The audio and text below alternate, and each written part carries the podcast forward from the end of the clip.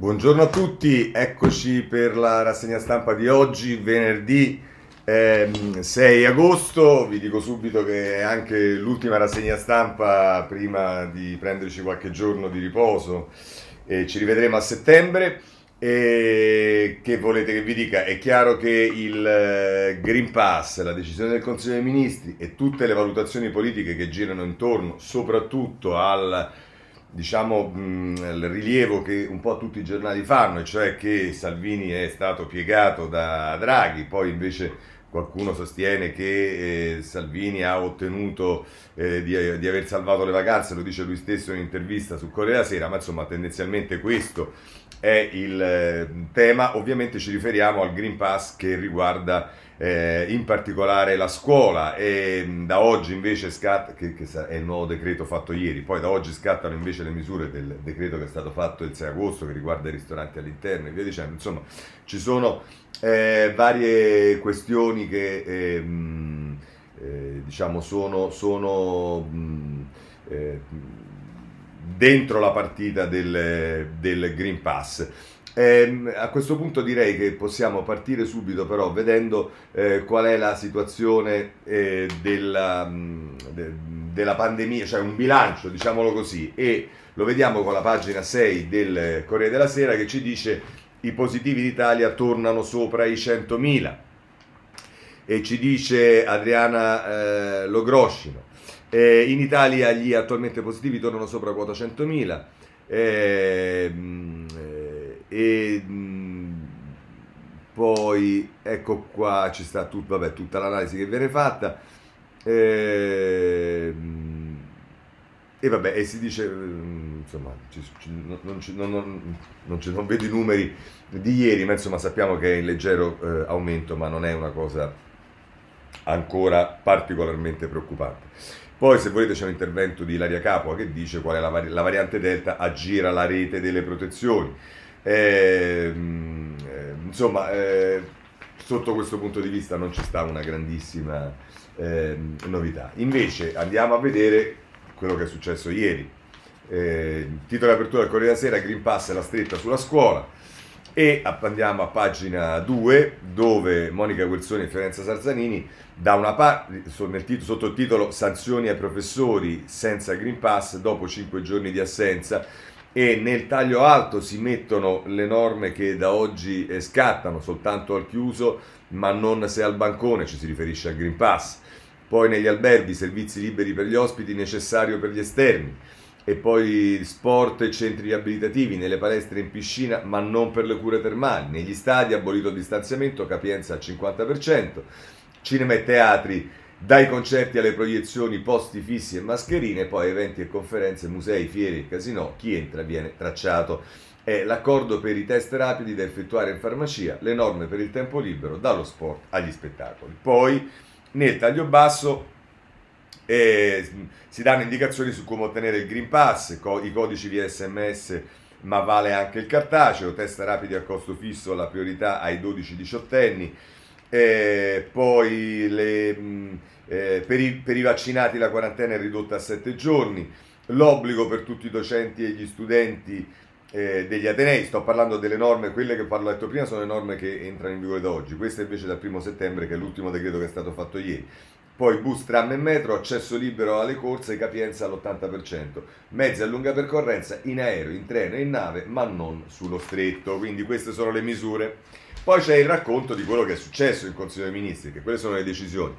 Draghi avanti sulla linea, stoppa la Lega e i più rigoristi. Il Premier ringrazia i ministri, abbiamo lavorato bene, la mediazione sul Green Pass da settembre per i trasporti.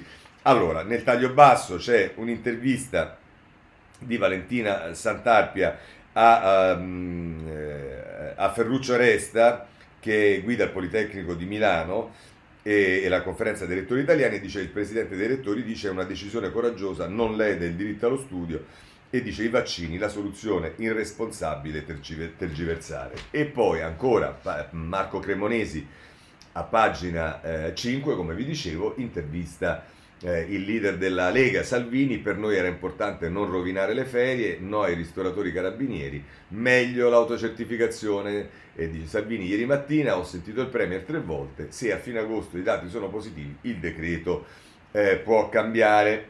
Poi si occupa anche di altre cose di politica. Per il Quirinale, sulla carta noi il candidato lo abbiamo già, ho appena sentito Berlusconi ed è in gran forma, Draghi Premier fino al termine della legislatura, io dico soltanto che in questo momento lui serve all'Italia nel ruolo di Presidente del Consiglio. Ecco qua. E quindi sembra che Salvini non sia particolarmente orientato Eh, su Draghi alla Presidenza della Repubblica, ma vedremo che sono in molti che non sono orientati in questo, non perché non pensino che Draghi sarebbe un buon Presidente della Repubblica, ma perché diciamo eh, questo comporterebbe probabilmente un voto anticipato che par di capire che tranne Fratelli d'Italia, e chissà se poi Fratelli d'Italia pure lo vuole, non lo vuole nessuno.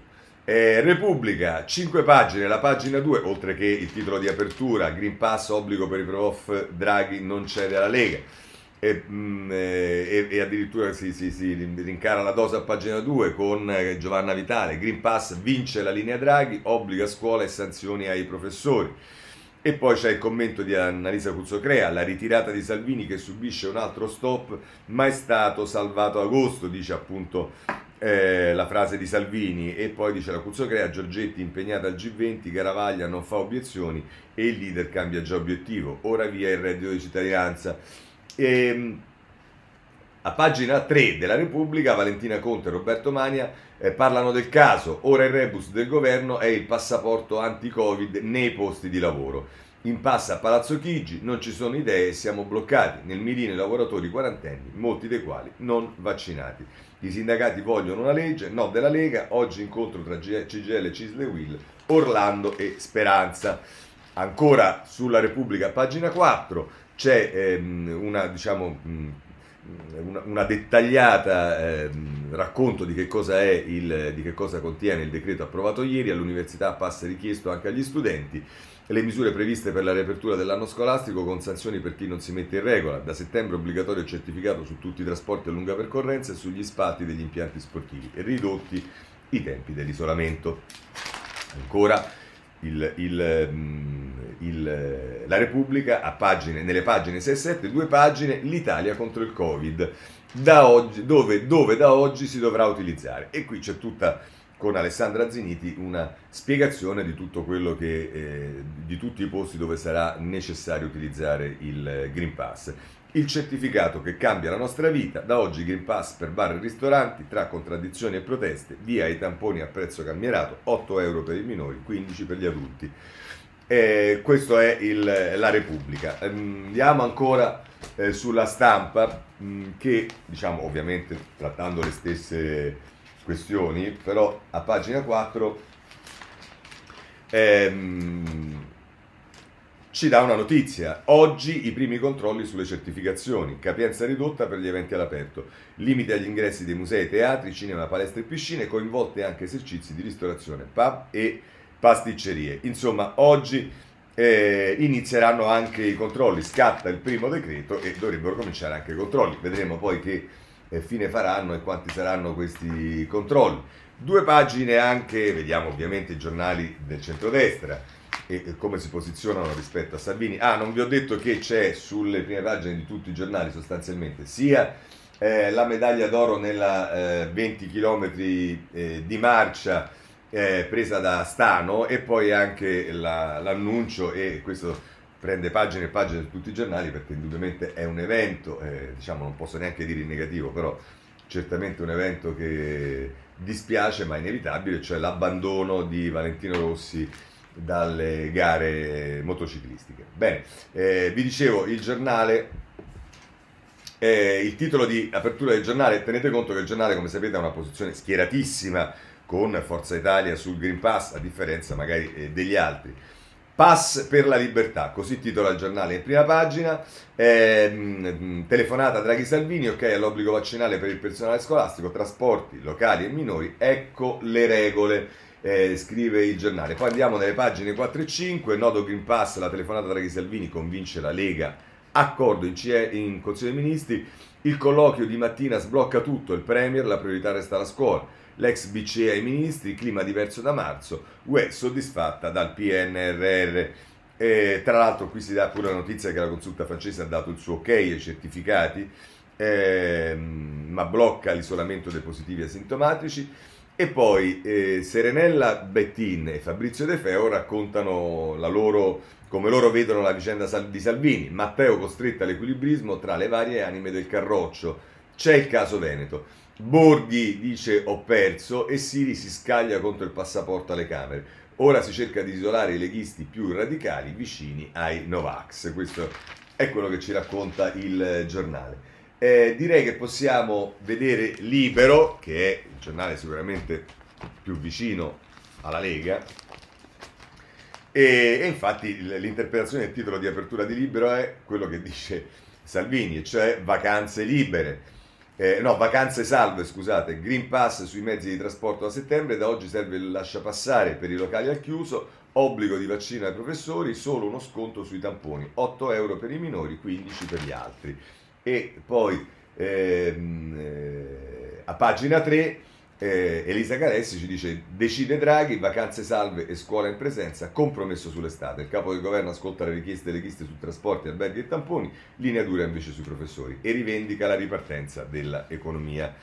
Ehm, e questo sul, eh, sul Libero.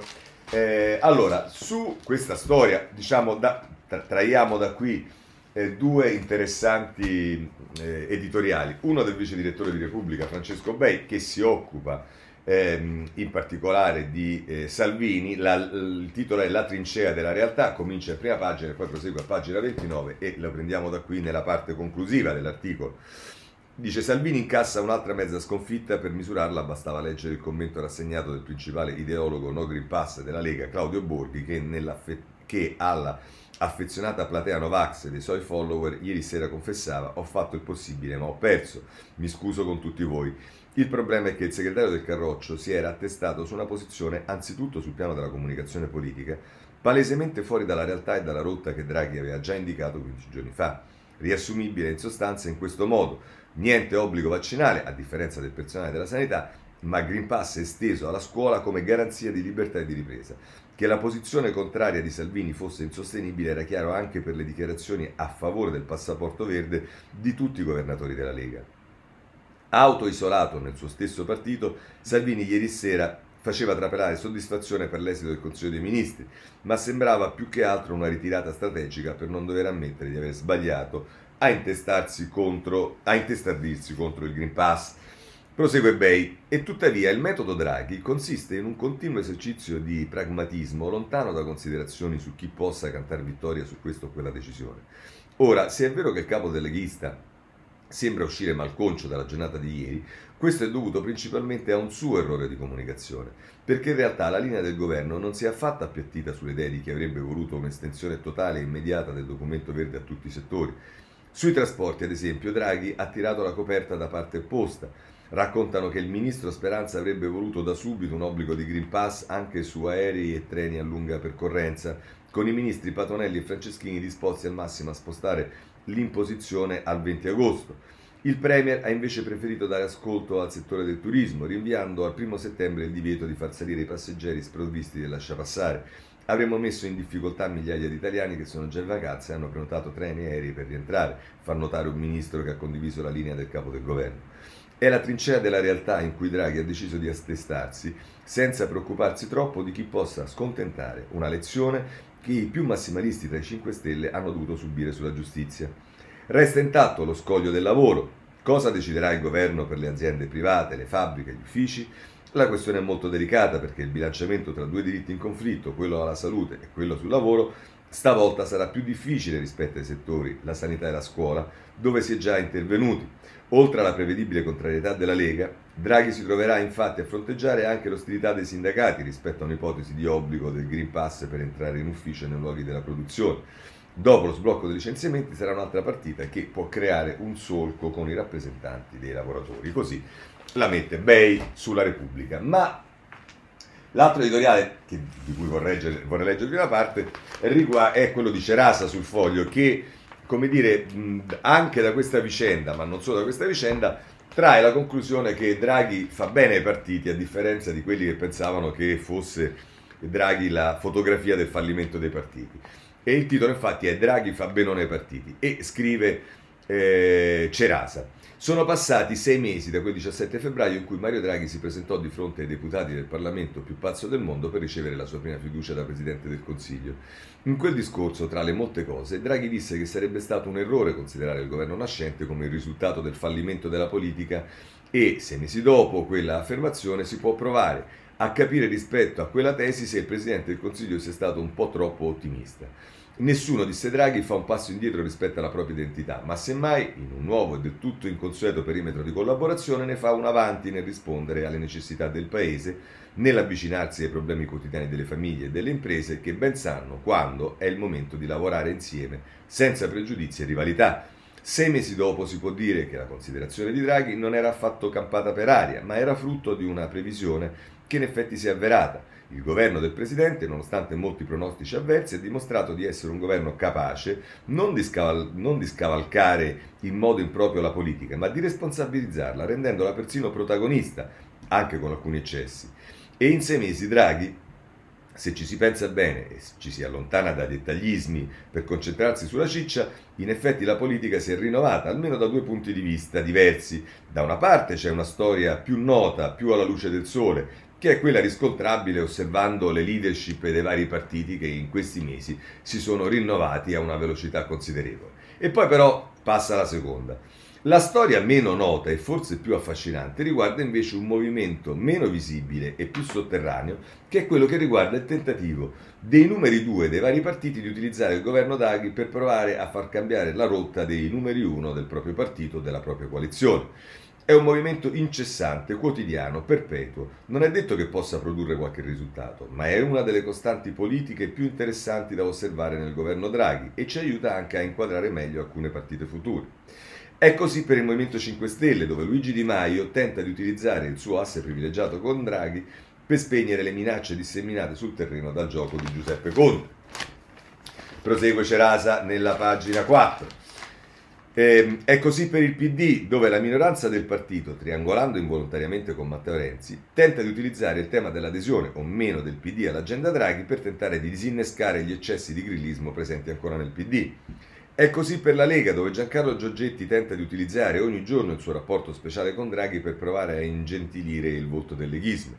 È così per Silvio Berlusconi, che tenta di utilizzare l'adesione momentanea di un pezzo non minoritario del centrodestra all'agenda Draghi per mettere di fronte ai leader della coalizione di centrodestra la loro distanza dal principio di realtà. Ed è così in fondo anche per lo stesso Salvini, che tenta di utilizzare l'adesione della Lega al governo Draghi per dimostrare che i veri impresentabili del centrodestra sono quelli che si trovano fuori dal perimetro del governo.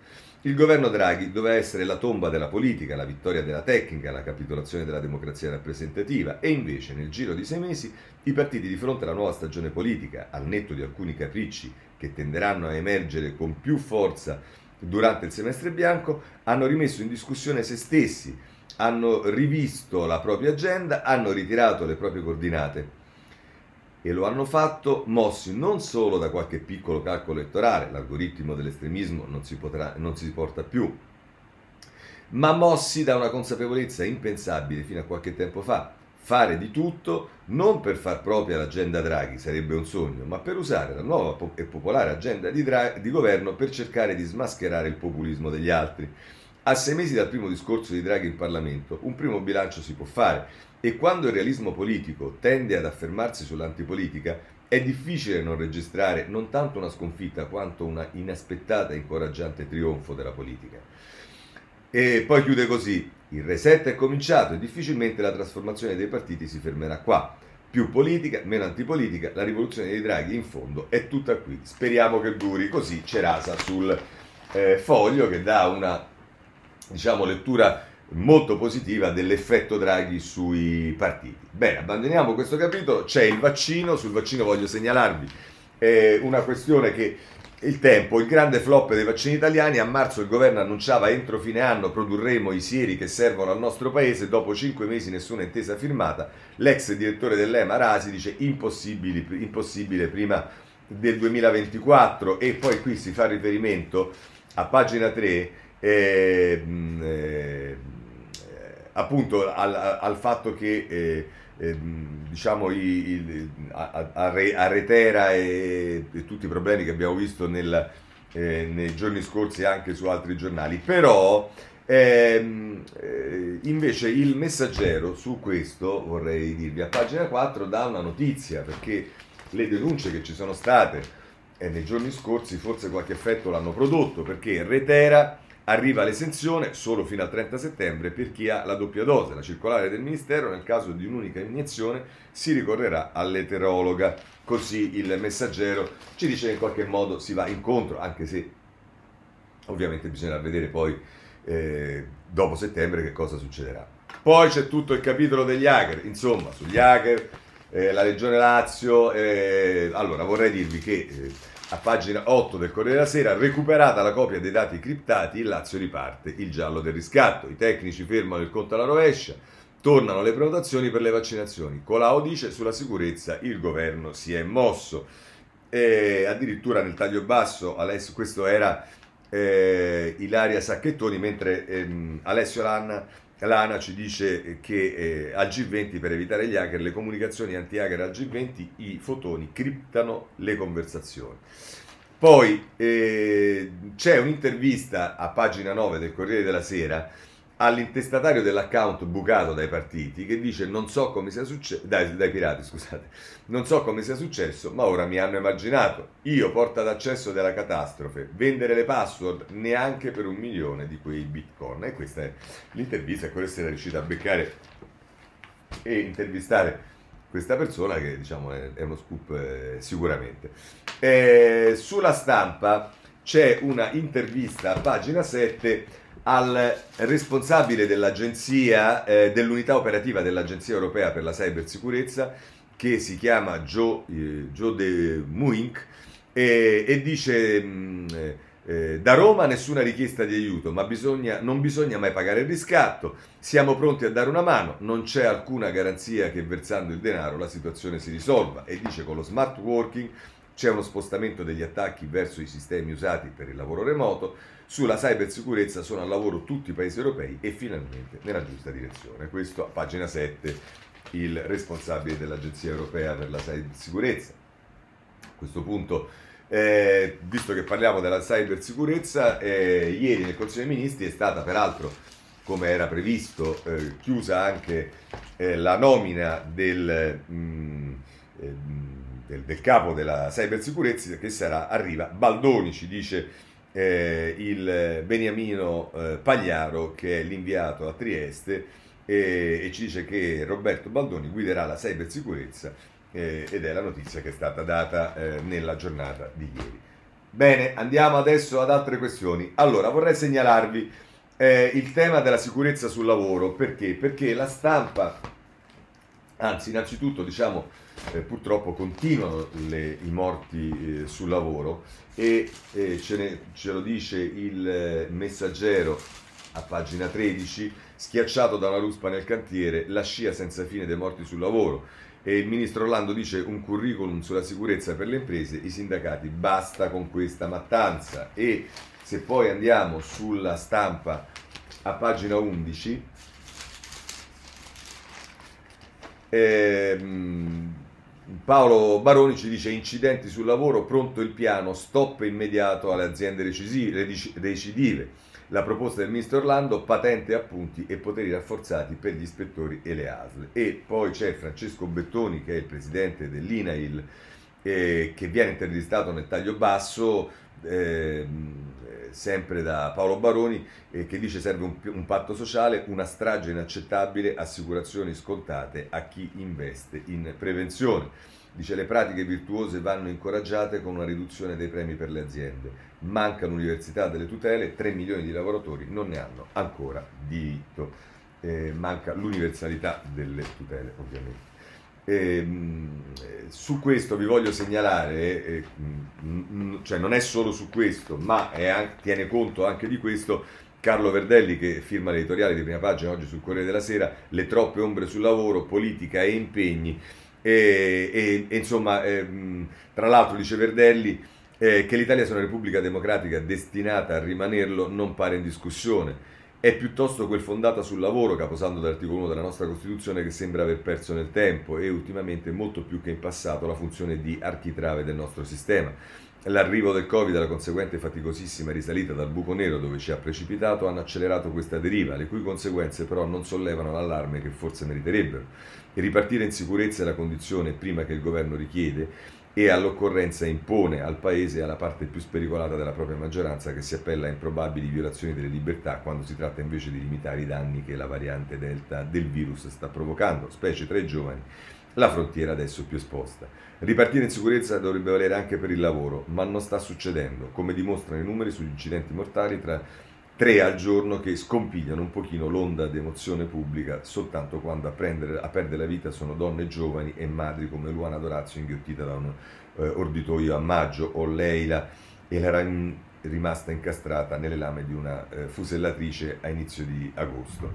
E poi dice che ieri, ve l'abbiamo detto, c'è stato questa pagina che ha fatto il Corriere della Sera per ricordare tutti eh, coloro che sono morti eh, sul, sul lavoro solo dall'inizio dell'anno. Passiamo adesso al recovery. Eh, sul recovery vorrei segnalarvi due questioni. Intanto la notizia che arrivano i soldi. Eh, Repubblica, pagina venticinque, eh, ci dice eh, bonifico da venticinque miliardi, la Unione Europea invia al Tesoro la prima rata del P N R R. I fondi dovrebbero arrivare lunedì su due conti correnti del M E F, previsti centocinque progetti nei primi cinque mesi, così eh, la Repubblica. Ma poi, non direttamente legata alle, al, al recovery, Eh, però ehm, il Messaggero a pagina sette eh, ci parla delle, del lavoro e della parte delle pari opportunità. Eh, premi, crediti, asili, il governo punta su donne e lavoro, crescita del quattro per cento dell'occupazione femminile entro il duemilaventisei, in arrivo un manager e una legge contro il divario di stipendio, sconti fiscali a chi promuove la carriera delle neomamme, mutui congelati per singole e divorziate in difficoltà. Questi sono alcuni dei punti del provvedimento sulle pari opportunità che, come sapete, è stato predisposto dalla ministra Bonetti. Ma, visto che parliamo di Eh, pari opportunità, ma parliamo, abbiamo visto e, e parlato anche di eh, povertà, eh, voglio segnalarvi oggi, perché il mondo è bello perché è così, che Cecilia Guerra, sottosegretaria alla, ehm, se non sbaglio, all'economia, a pagina venticinque eh, si prende la briga di dire che Renzi eh, Saraceno è la verità, è la vera povertà. E la sottosegretaria al M E F, per l'appunto, fa una cosa adesso non ho tempo di leggere, però difende sostanzialmente il reddito di cittadinanza e chiude dicendo: il reddito di cittadinanza ha molti difetti e andrebbe migliorato, ma prima di fare un referendum per abolirlo bisognerebbe almeno ricordare che novecentoventiseimila dei beneficiari attuali, più di un quarto, sono minorenni. Per loro è ancora più evidente che la povertà non discende da colpe individuali. E qui tutti utilizzano questo argomento fasullo per attribuire eh, diciamo, a Renzi una linea che Renzi non ha. Cioè n- Renzi non ha detto e non ha mai detto, Italia Viva non ha mai detto, e una volta neanche il P D diceva che non siano necessarie misure per combattere la povertà. E tant'è che il R E I, che era stato strutturato in quel senso, andava proprio in quella direzione. Quello che si cont- contesta è che il reddito di cittadinanza n- è una misura che dovrebbe garantire la possibilità di occupazione, di trovare lavoro, che non è solo un problema economico, adesso lo vediamo, e invece sotto questo punto di vista ha fallito. Eh, non è che si può discutere e non si può mettere in contrapposizione di fronte al fatto che c'è la povertà, che cresce la povertà e che non siano da prendere misure contro la povertà. Un conto è prendere delle misure contro la povertà, ma un conto è creare le condizioni per cui per uscire dalla povertà ci sia la possibilità di trovare un lavoro. Ora, non è molto difficile da capirlo, ma insomma evidentemente sì. Ma a questo proposito voglio segnalarvi sul Corriere della Sera Mingardi, che in qualche modo affronta anche questo tema, eh, lo fa a pagina trentacinque, nella pagina dei commenti del Corriere della Sera, e tra l'altro la politica dei sussidi pubblici non aiuta l'occupazione, e tra l'altro dice c'è un problema di lungo periodo, di distonia fra le necessità delle imprese e competenze dei lavoratori, ma c'è anche, ci sarà sempre di più, un problema di scarsa attrattiva, attrattiva del lavoro a fronte di sussidi che consentono entrate paragonabili. Anche il sussidio a suo modo è una pena, essere in condizione di doverlo percepire ha un costo psicologico. La dignità del lavoro è una frase che abbiamo sentito spesso e che ricorda come persino la mansione più umile aiuti a costruire un orizzonte di indipendenza, portando con sé il gusto di non dover dipendere da nessuno. Perché ciò avvenga però, assieme con il lavoro, deve contare anche il risparmio. Per i più l'ascensore sociale passava per la lenta e paziente accumulazione di poche o tante risorse che servivano a far studiare i figli e a consentire loro di partire da un, pi- da un piano superiore. Tassi da zero, quando non negativi, rendono il risparmio inutile, quando non controproducente, erodendo così indirettamente la prospettiva di un'emancipazione attraverso il lavoro. Sussidi elevati fanno il resto. Si dirà che l'Italia i salari sono bassi, è vero, ma metterli in competizione con redditi garantiti dalla società servirebbe ad alzarli solo se il nostro paese fosse un'economia chiusa, cosa che non è. In assenza di manodopera disponibile le imprese andranno altrove. Sarebbe bello poter mantenere sessanta milioni di persone senza che essi debbano lavorare. Purtroppo però l'esperienza suggerisce che i sussidi non riescono ad abolire la povertà, ma possono abolire la prosperità. Così mi sembra la risposta migliore quella che Mingardi dà sul Corriere della Sera anche a Cecilia Guerra. Ah, poi c'è tutto il tema della legge Zan. E allora, La Stampa, pagina nove... Eh, dice la legge anti-omofobia slitta ancora, se ne riparla non prima di novembre, stallo sul D D L Zan, tutto rinviato a dopo i ballottaggi, scambio di accuse tra P D e Italia Viva, e sapete quali sono lo scambio di accuse perché, perché Italia Viva poteva portarla per una eh, rapida eh, correzione eh, di compromesso e approvarla prima dell'estate, e invece eh, probabilmente qualcuno intende non approvarla prima d'estate perché intende utilizzarla durante la campagna elettorale delle amministrative. Ma come al solito arriva il Domani eh, che ha un editoriale in prima pagina di Giorgia Serughetti che dice il cimitero delle leggi dimenticate sui diritti civili, e fa tutto un editoriale per dire che la legge Zan non è la sola eh, con, mh, legge sui diritti civili Eh, che è stata, che è stata messa diciamo in, su un binario morto, ma ce ne sono molte altre. Poi leggi tutto l'editoriale e scopri che l'unica altra, e per qualità sapete bene come la penso io e come la pensiamo noi, è lo Jussoli, che si fa riferimento anche alle parole di eh, Malagò, che mh, chiede lo Jus eh, sportivo, insomma sostanzialmente per gli atleti che hanno compiuto diciotto anni eh, mh, per gareggiare in Italia. E però, guarda caso, non parla per esempio di una legge, quella sulle unioni civili, che se non è finita su un binario morto è perché esattamente si è evitato di fare quello che si sta facendo sul D D L Zan, o meglio, si è fatto quello che non si vuole fare sul D D L Zan. E infatti lì le unioni civili le abbiamo avute, nel D D L Zan no. Vabbè. Questo per quanto riguarda il D D L Zan. Poi c'è il tema di Montepaschi. Allora, intanto il giornale, eh, ma non solo il giornale, ma il giornale mi pare con più spazio ed evidenza lo mette a pagina nove, M P S è tornata all'utile, ma senza Unicredit Siena non ha un futuro. La Di Bastianini esclude un no alla fusione, Giacomoni di Forza Italia dice lasciamo decidere Draghi. È così il giornale, ma di questo si occupa anche il Tempo, eh, a pagina cinque. M P S rischia di essere un affare, i conti semestrali battono i gufi, l'attività va bene e Siena si ritrova un utile di duecentodue miliardi.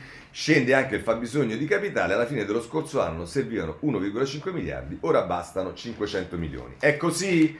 Eh, c'è chi così non la pensa, ed è il Sole ventiquattro ore, perché eh, in prima pagina dice M P S scendono trime- secondo trimestre inutile, ma i due virgola cinque miliardi servono ancora. Quindi mentre il Tempo diceva che si diceva che ce ne erano millecinquecento, ora ne bastano cinquecento, i, a proposito dei numeri che si danno qui, il Sole ventiquattro Ore dice che ce ne volevano due virgola cinque miliardi e, e, e tanti ce ne vogliono ancora.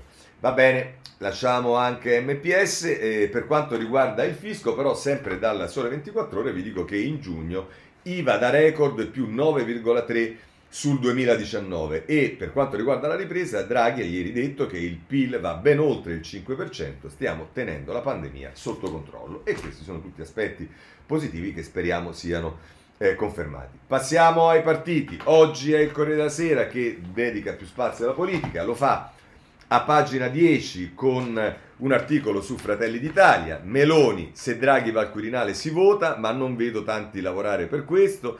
E a Milano, ieri è stata a Milano per appoggiare Bernardo, con lui si può vincere. E dice ancora, a proposito della coalizione, l'orizzonte è un centrodestra compatto, aspetto segnali chiari. Questo è Andrea Senesi che scrive della giornata della Meloni a Milano in appoggio a Bernardo. Poi, se volete invece sul Movimento cinque Stelle, è sempre il Corriere della Sera che a pagina undici, nel Movimento cinque Stelle basta personalismi, ci saranno tante figure nuove. Queste sono le parole di Conte. Il governo, i nostri numeri vanno rispettati. Stasera sarà leader con il voto online. Oh, poi c'è anche la notizia qui sul Eh, Corriere della Sera della Raggi, che ha fatto l'ultima delle sue. Raggi, campagna silenziosa tra social e periferie, poi premia tutti i dirigenti, evita la ribalta, ma quando si dà nove in pagella è leader. Sì, insomma, a parte si dà nove in pagella, ma insomma eh, la, la Raggi ha fatto una manovra proprio tardo democristiana, una, una, una, una, chiaramente una manovra marchettara di eh, aumentare gli stipendi dei dipendenti comunali, che sono più di diecimila e hanno probabilmente un bacino elettorale di circa centomila. D'altra parte basta girare Roma in questi ultimi mesi e vedere potature, eh, asfalti delle strade, cioè cose che non si sono fatti in anni e anni. Qualcuno ci ha pure lasciato la pelle, e improvvisamente adesso, come facevano i democristiani al suo tempo, Eh, grandi marchette elettorali. Va bene. Oh, però per eh, capire di più, voi dite, eh, non, non prendete questa parola come una parola, per capire di più di cosa sta succedendo nel Movimento cinque Stelle c'è una importante intervista alla viceministra Castelli, che dice: nello statuto di Conte tutti i valori del Movimento cinque Stelle, il tema sociale è centrale. Dice: va accettata l'idea che ci sia una minoranza con regole di democrazia interna non punitive. Ci, aspettia- ci aspettano mesi di scelte complicate, tra poco scade quota cento e si cerca uno scalone di cinque anni. E qui vedete che, diciamo, eh, a, a, a Salvini, che lancia l'abolizione del reddito di cittadinanza, arriva subito la risposta della Castelli, che eh, chiede eh, la, ehm, so, so, il superamento di quota cento. Due provvedimenti, uno molto caro alla Lega, quest'ultimo, e l'altro molto caro al Movimento cinque Stelle, il primo, che sono stati entrambi votati dal governo giallo-verde. Va bene, eh, però devo dire che oggi mi pare che la cosa più interessante su cinque Stelle sia l'editoriale di Campi sul Messaggero. Anatomia di un partito che contesta, virgolette, con garbo. Dopo mesi di polemiche e tensioni, lo psicodramma grillino sembrerebbe giunto alla fine. Il nuovo statuto è stato approvato con il voto semi-plebiscitario di una platea per niente plebiscitaria. La democrazia diretta, per come l'abbiamo conosciuta in occasione di alcune consultazioni primarie del P D democratico, del Partito Democratico, ha avuto numeri ben più importanti, una minore enfasi retorica quando si portano a votare nemmeno, una ses- nemmeno sessantamila persone che da casa debbono solo premere un tasto, sarebbe dunque gradita. E già dall'incipit si, capite, si capisce Campi come la pensa. Questa sera, dopo il lungo e duro contenzioso che l'ha opposto a Beppe Grillo, volarono tra i due parole gravi e offensive, ma essendo la nostra una democrazia fondata sull'oblio di ciò che si è detto il giorno prima, tutto è stato già rimosso. Sapremo anche con che percentuale di voti online Giuseppe Conte sarà nominato presidente. Speriamo nessuno parli di una consacrazione a furor di popolo, anche se dovessero votarlo in centomila, su centomila. Le competizioni per la leadership politica sono un'altra cosa, non le gare solitarie e spesso truccate a cui siamo abituati in Italia. E questo è il secondo schiaffo di, di Campi. Andiamo avanti. Nuove regole. Un capo politico dotato di legittimità formale e politica, addio reggenza o triunvirati, presto un nuovo organigramma dirigente nominato, un nuovo organigramma dirigente nominato dall'alto, insomma un nuovo partito sanamente e tradizionalmente dirigista. Andiamo a pagina venticinque, dove continua questo editoriale di Campi. Ma per favore... Eh, ma per fare cosa? Per essere cosa? E quali sfide, ovvero quali rischi attendono Conte? Del nuovo corso grillino, scrive Campi, qualcuno parla come di una prova di maturità decisa responsabilmente dai suoi vertici, altri come di una forzata normalizzazione imposta alla base militante, in entrambi i casi nel segno del realismo e dello spirito di sopravvivenza. Sono vere entrambe le cose, si tratta di un passaggio divenuto in effetti necessario dopo l'ubriacatura elettorale del duemiladiciotto e il fallimento delle due alleanze, quella giallo-verde e quella giallo-rossa, che dovevano cambiare l'Italia e il modo di fare politica, mentre invece l'hanno portati dritti verso il governo tecnico-istituzionale guidato da Draghi. L'alternativa alla monocrazia contiana, da vedere ora alla prova, sarebbe stata la lenta dissoluzione di un intero mondo. Grillo per primo lo ha capito ed è la ragione per cui con... Eh, non senza tormenti, ha ceduto il controllo della sua creatura. Proprio il rapporto con Draghi rappresenta uno dei primi banchi di prova del nuovo partito. Si proverà a sfiancarlo, vista l'ansia di rivalsa che divora Conte da quando è stato bruscamente straf- sfrattato da Palazzo Chigi. Si arriverà ad una rottura plateale con l'idea di riprendersi piena libertà di manovra e tornare alle vecchie battaglie. Quanto accaduto sulla riforma della giustizia in realtà ha mostrato il copione del quale, al quale i grillini si atterranno sino alla fine della legislatura. Disciplina in aula ma l'umore in pubblico. L'ha spiegato con candido realismo Luigi Di Maio. Ci sono troppi miliardi di euro da gestire per concedersi il lusso suicida di abbandonare il campo di gioco mentre la partita sta iniziando. Questo l'ha detto, se non sbaglio, in un'intervista a Repubblica. Un approccio pragmatico che peraltro sembra alla misura, a misura dello stesso Conte, davvero poco credibile nei panni che pur nel recente passato ha cercato di indossare del populista passionale o del capopopolo incendiario. Uomo di relazioni, mediatore instancabile per formamentis professionale, calcolatore accorto, ciò che si può aspettare da lui, nella migliore delle ipotesi, è una sorta di rivoluzionismo gentile, una forma di radicalismo di centro che provi a tenere insieme ambientalismo, diritti civili, cultura digitale, neoassistenzialismo di Stato, democrazia diretta in dosi omeopatiche, sempre però con l'occhio attento alle alleanze, ai giochi di palazzo, ai rapporti istituzionali, alla gestione pratica del potere, lasciando dunque perdere una volta per sempre i sogni di palingenesi e le pulsioni antisistema che avevano caratterizzato il grillismo delle origini. Una metamorfosi più che un cambiamento.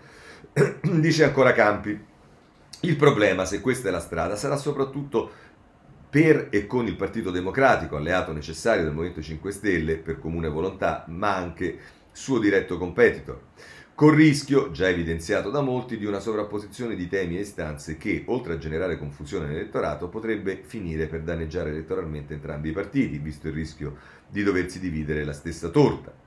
Ma questo riguarda il domani prossimo. Per l'oggi l'obiettivo di Conte è consolidare rapidamente il suo potere e accreditarsi nel suo nuovo ruolo non privo di difficoltà e incognite. Da Presidente del Consiglio, specie nei mesi difficili della pandemia, egli ha potuto godere di uno stato di grazia, mediava tra i partiti riservandosi spesso l'ultima decisione, incassava il gradimento pubblico legato al ruolo, godeva di una visibilità interna e internazionale altissime. Oggi è un capofazione tra gli altri, costretto a conquistarsi lo spazio e credibilità a suon di slogan e promesse non sempre credibili.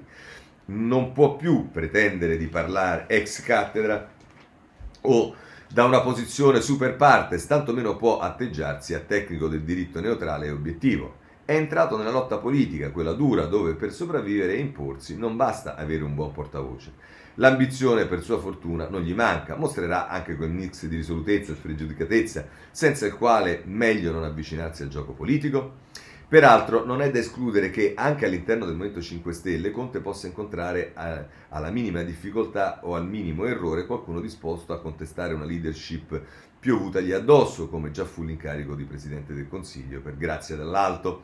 Il pensiero corre veloce a personalità fortemente politiche come Di Maio, Fico e Di Battista, rispetto al qu- ai quali Conte sconterà sempre un punto di debolezza che discende dalla natura tecnicamente settaria e quasi carbonara del grillismo.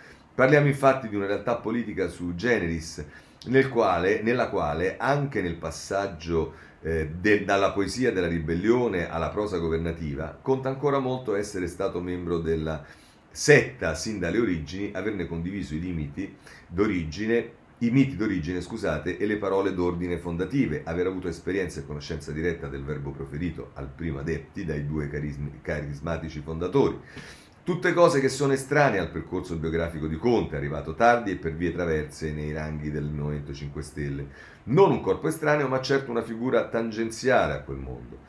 Oggi egli appare il salvatore dopo il caos interno, ma a decidere la forza della sua leadership saranno inevitabilmente i primi risultati elettorali. Si capirà allora se una forza politica nata sull'onda del risentimento sociale e della voglia di sfasciare tutto possa davvero cambiare pelle senza perdere insieme alla sua anima originaria voti, consensi, forza sociale, ragion d'essere, politica. Così eh, sul Messaggero Campi, e chiudiamo anche con eh, il Movimento cinque Stelle. Per quanto riguarda il Partito Democratico c'è la grana Emiliano, ce ne parla la Repubblica eh, a pagina otto. Emiliano con il sindaco di ultradestra, rivolta nel P D inaccettabile, il governatore sostiene Mellone, ricandidato a Nardò e già vicino a Casa Pound. Autosospeso per protesta il senatore Stefano, scrive Chiara Spagnolo, e poi riporta la frase della senatrice, della capogruppo al Senato Malpezzi, che dice: nella comunità P D non può esserci sostegno ad esponenti del genere. Quindi Emiliano, d'altra parte lo scoprono adesso Emiliano, perché invece durante le altre campagne elettorali chissà chi aveva appoggiato. Va bene, l'altra notizia è la eh, Tabacci che lascia la delega all'aerospazio. Aerospazio, Tabacci lascia la delega, scrive il Corriere della Sera a pagina tredici, dopo il caso del figlio Leonardo. La decisione del sottosegretario della presidenza, ma rimane a Palazzo Chigi. Ora sarebbe interessante sapere, rimane a Palazzo Chigi con quale delega, se quella era la delega che c'era con il sottosegretario, ma sicuramente ce ne sarà un'altra. Oh, vi devo segnalare due questioni che riguardano le regioni. Una è che riguardano i famosi, perché poi le hanno usato tanto, i benefit, le cose e dicendo. La più clamorosa è quella della regione Lazio, e ce lo dice il Domani in prima pagina, e chi di populismo ferisce, di populismo perisce. Invece che pensare agli hacker, i consiglieri si alzano le pensioni. Nemmeno un attacco terroristico, tra virgolette, ha impedito al P D e Movimento cinque Stelle di votare un provvedimento che dà più soldi a chi è stato europarlamentare. La decisione arriva dopo il premio alla società che non ha protetto. I dati sono Federico Marconi e Nello Trocchia, ma la cosa che più si mette in evidenza è che questa roba è stata votata dal eh, Movimento cinque Stelle e in particolare dalla Lombardi, e si riportano delle frasi che la Lombardi aveva detto eh, nel, durante la campagna elettorale, in cui diceva eh, non ci sono diritti acquisiti, non ci sono cose, pagherà, taglieremo t- tutto, taglieremo subito, e insomma questa è, d'altra parte funzionano così. Oh, però visto che abbiamo parlato di Emiliano, c'è anche la regione Puglia che ha qualche problema, e stiamo sempre sul Domani, però questa volta andiamo a pagina due, se lì c'era un problema di pensioni, qui invece ci stanno il T F R. I consiglieri regionali della Puglia si aumentano il T F R di settemilacento euro annui. I capigruppo di tutte le liste sfruttano un provvedimento sui debiti fuori bilancio per infilare un emendamento che ripristina i trattamenti di fine rapporto con valore retroattivo. E voilà, questo è quello che accade in Puglia. Eh, veniamo alla giustizia. Allora, Eh, il segretario della N M Santa Lucia non raccoglie l'invito di Pignatone e di tanti altri di adesso approfittare della situazione per eh, come dire eh, dare una mano a rendere eh, operativa la, la legge, la, la riforma sulla giustizia è stata approvata. E, intervistata Virginia Piccolillo, dice: da noi critiche fondate alla riforma della giustizia. Eh, infatti poi è cambiata la, sì, la, è cambiata per le critiche vostre, l'allarme sui processi resta, e quindi servono filtri in appello e Cassazione anche per gli infortuni sul lavoro e i reati ambientali, dovrebbero essere previste delle proroghe. E certo, allora facciamo una norma che è fatta di proroghe, e diciamo la proroga eh, diciamo, e, e la proroga di fatto diventerà la norma, perché se ne inferiamo una al giorno, vabbè, ma questo è Santa Lucia, e che ci vogliamo fare, è Santa Lucia. Poi c'è il Domani a pagina quattro che eh, Nello Trocchia: la riforma Cartabia tradisce le promesse fatte in carcere e salverà i torturatori. E quindi mettiamoci anche, abbiamo messo i reati ambientali, abbiamo visto che c'era qualcun altro che ci voleva mettere eh, le, le cose contro la pubblica amministrazione, e poi quest'altro nel Santa Lucia ci voleva mettere, non mi ricordo che cos'era l'ultima cosa, poi ci mettiamo pure eh, il, il, il, i torturatori in carcere, poi ci mettiamo pure, vabbè, eh, questo dimostra esattamente mh, come Eh, diciamo mh, la posizione di alcuni, diciamo così. Da, eh, mh, dal Dubbio invece, a proposito di riforma della giustizia, vi voglio segnalare a pagina cinque il provvedimento che avevamo già visto grazie al Dubbio ieri, annunciato in Consiglio dei Ministri, che è andato in Consiglio dei Ministri, e che eh, Valentina Stella ci dice: limiti agli show dei P M, dal governo primo sia il decreto, via libera in Consiglio dei Ministri al testo che attua la direttiva sulla presunzione di innocenza, ora il parere delle commissioni. E eh, vedrete, sai, in Commissione Giustizia ieri già qualcuno parlava: ah no, questo significa mettere il bavaglio ai, ai pubblici ministeri. Vabbè, eh, chiudiamo questo capitolo. Oh, il Domani non molla sul tema della eh, vicenda che lo riguarda, e compiglio sempre che sembra che questa vicenda, siccome riguarda loro, dovrebbe riguardare il mondo.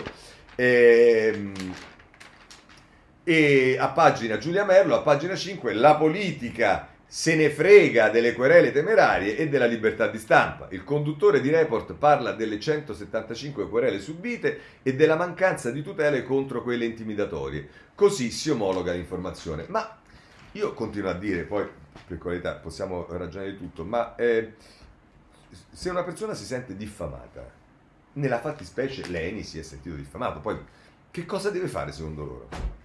Cioè io vorrei sapere, se uno si sente diffamato, atteso che c'è la libertà di stampa e ognuno può scrivere quello che vuole, ci sarà un limite per coloro che si sentono diffamati per far valere eh, giustizia, e poi sarà un tribunale, che notoriamente diciamo sono più vicini alle cronache giudiziarie dei giornali che non ai normali cittadini, sarà un tribunale terzo a decidere, ma io avrò il diritto di fare causa perché mi sento diffamato, non si capisce. Vabbè, oh, questo non c'entra nulla col tema dei giornalisti in galera, tant'è che il discorso è tutto centrato sulle cause per risarcimento danni, e ci mancherebbe solo che uno non può fare manco quello. Oh, Palamara, Palamara ce ne parla Libero, a pagina eh, nove, se non erro, andiamo a vedere. Eh, svolta Palamara, candidata alle elezioni. L'ex P M, radiato per un paio di cene, oggi firma il referendum sulla giustizia e annuncia che potrebbe correre alle suppletive. A quali suppletive non ho capito? Ah, forse a quelle di Prima Valle, quelle qui a Roma. Ah, interessante. Il capro espiatorio del sistema scende in campo, ci dice Paolo Ferrari eh, sulla, ehm, sulla, sul Libero a pagina otto. E anche il Dubbio a pagina Eh, in prima pagina, come fa la Cassazione a dire che ero da solo, dall'ex capo A N M invito ai colleghi, mi hanno condannato come unico attore del sistema, dite voi come stanno le cose. Ma a proposito di Palamara c'è eh, l'editoriale di Vittorio Feltri che eh, fa un, un richiamo anche alla vicenda Torto. Tortora, l'ex P M insegna, se dici la verità da noi finisci male, e scrive Vittorio Feltri: ormai Luca Palamara è più famoso di Lukaku. Ogni dì i giornali e le televisioni si occupano di lui senza spiegare correttamente i motivi che l'hanno portato ai disonori della cronaca. Personalmente l'ho incontrato una sola volta, ci siamo stretti la mano e nulla più, quindi se parlo di lui nessuno può dire che mi faccia velo l'amicizia. La sua vicenda, in base alla quale è stato radiato dall'ordine giudiziario, mi ha sempre incuriosito per un semplice motivo. Leggendo le sue requisitorie contro la categoria dei magistrati, ho capito che la ragione sta dalla sua parte. Egli non ha raccontato una faba, bensì si è limitato a, c- a citare dei fatti verosimili alla luce di quello che è accaduto nella casta togata, il cui comportamento in linea di massima è valutabile da chiunque abbia gli occhi almeno semiaperti. Naturalmente evito con cura di entrare nei dettagli del polpettone di notizie riguardanti le prodezze, si fa per dire, degli amministratori della giustizia e specialmente dell'ingiustizia. In qualità di cronista mi occupai spesso di inchieste e processi. Ne ricordo uno emblematico, quello relativo al povero Enzo Tortora. È vero, è vero, lo seguiva, lo seguiva Feltri. Fu incaricato dal direttore del Corriere di allora, Piero Stellino, di seguire le varie udienze a Napoli. Non capivo un accidente di quanto succedesse in aula. Un groviglio di pentiti si affannava a lanciare accuse verso il famoso presentatore televisivo. Si discuteva soprattutto di droga, se non che la sera, a lavori ultimati, noi giornalisti in gruppo andavamo in trattoria. Poi i colleghi si radunavano in un locale per il poker fino a notte inoltrata. A me il gioco delle carte non piaceva e non piace, per cui me ne tornavo in albergo. Sul comò della stanza era accatastato un plico contenente atti processuali, a cui per rompere la noia detti un'occhiata veloce e vi trovai delle contraddizioni sesquipedali. Per esempio, era scritto che Melluso, il cinque maggio, Melluso era un pentito, non rammento di quale anno, avrebbe consegnato a Tortora in piazzale Loreto una scatola zeppa di cocaina.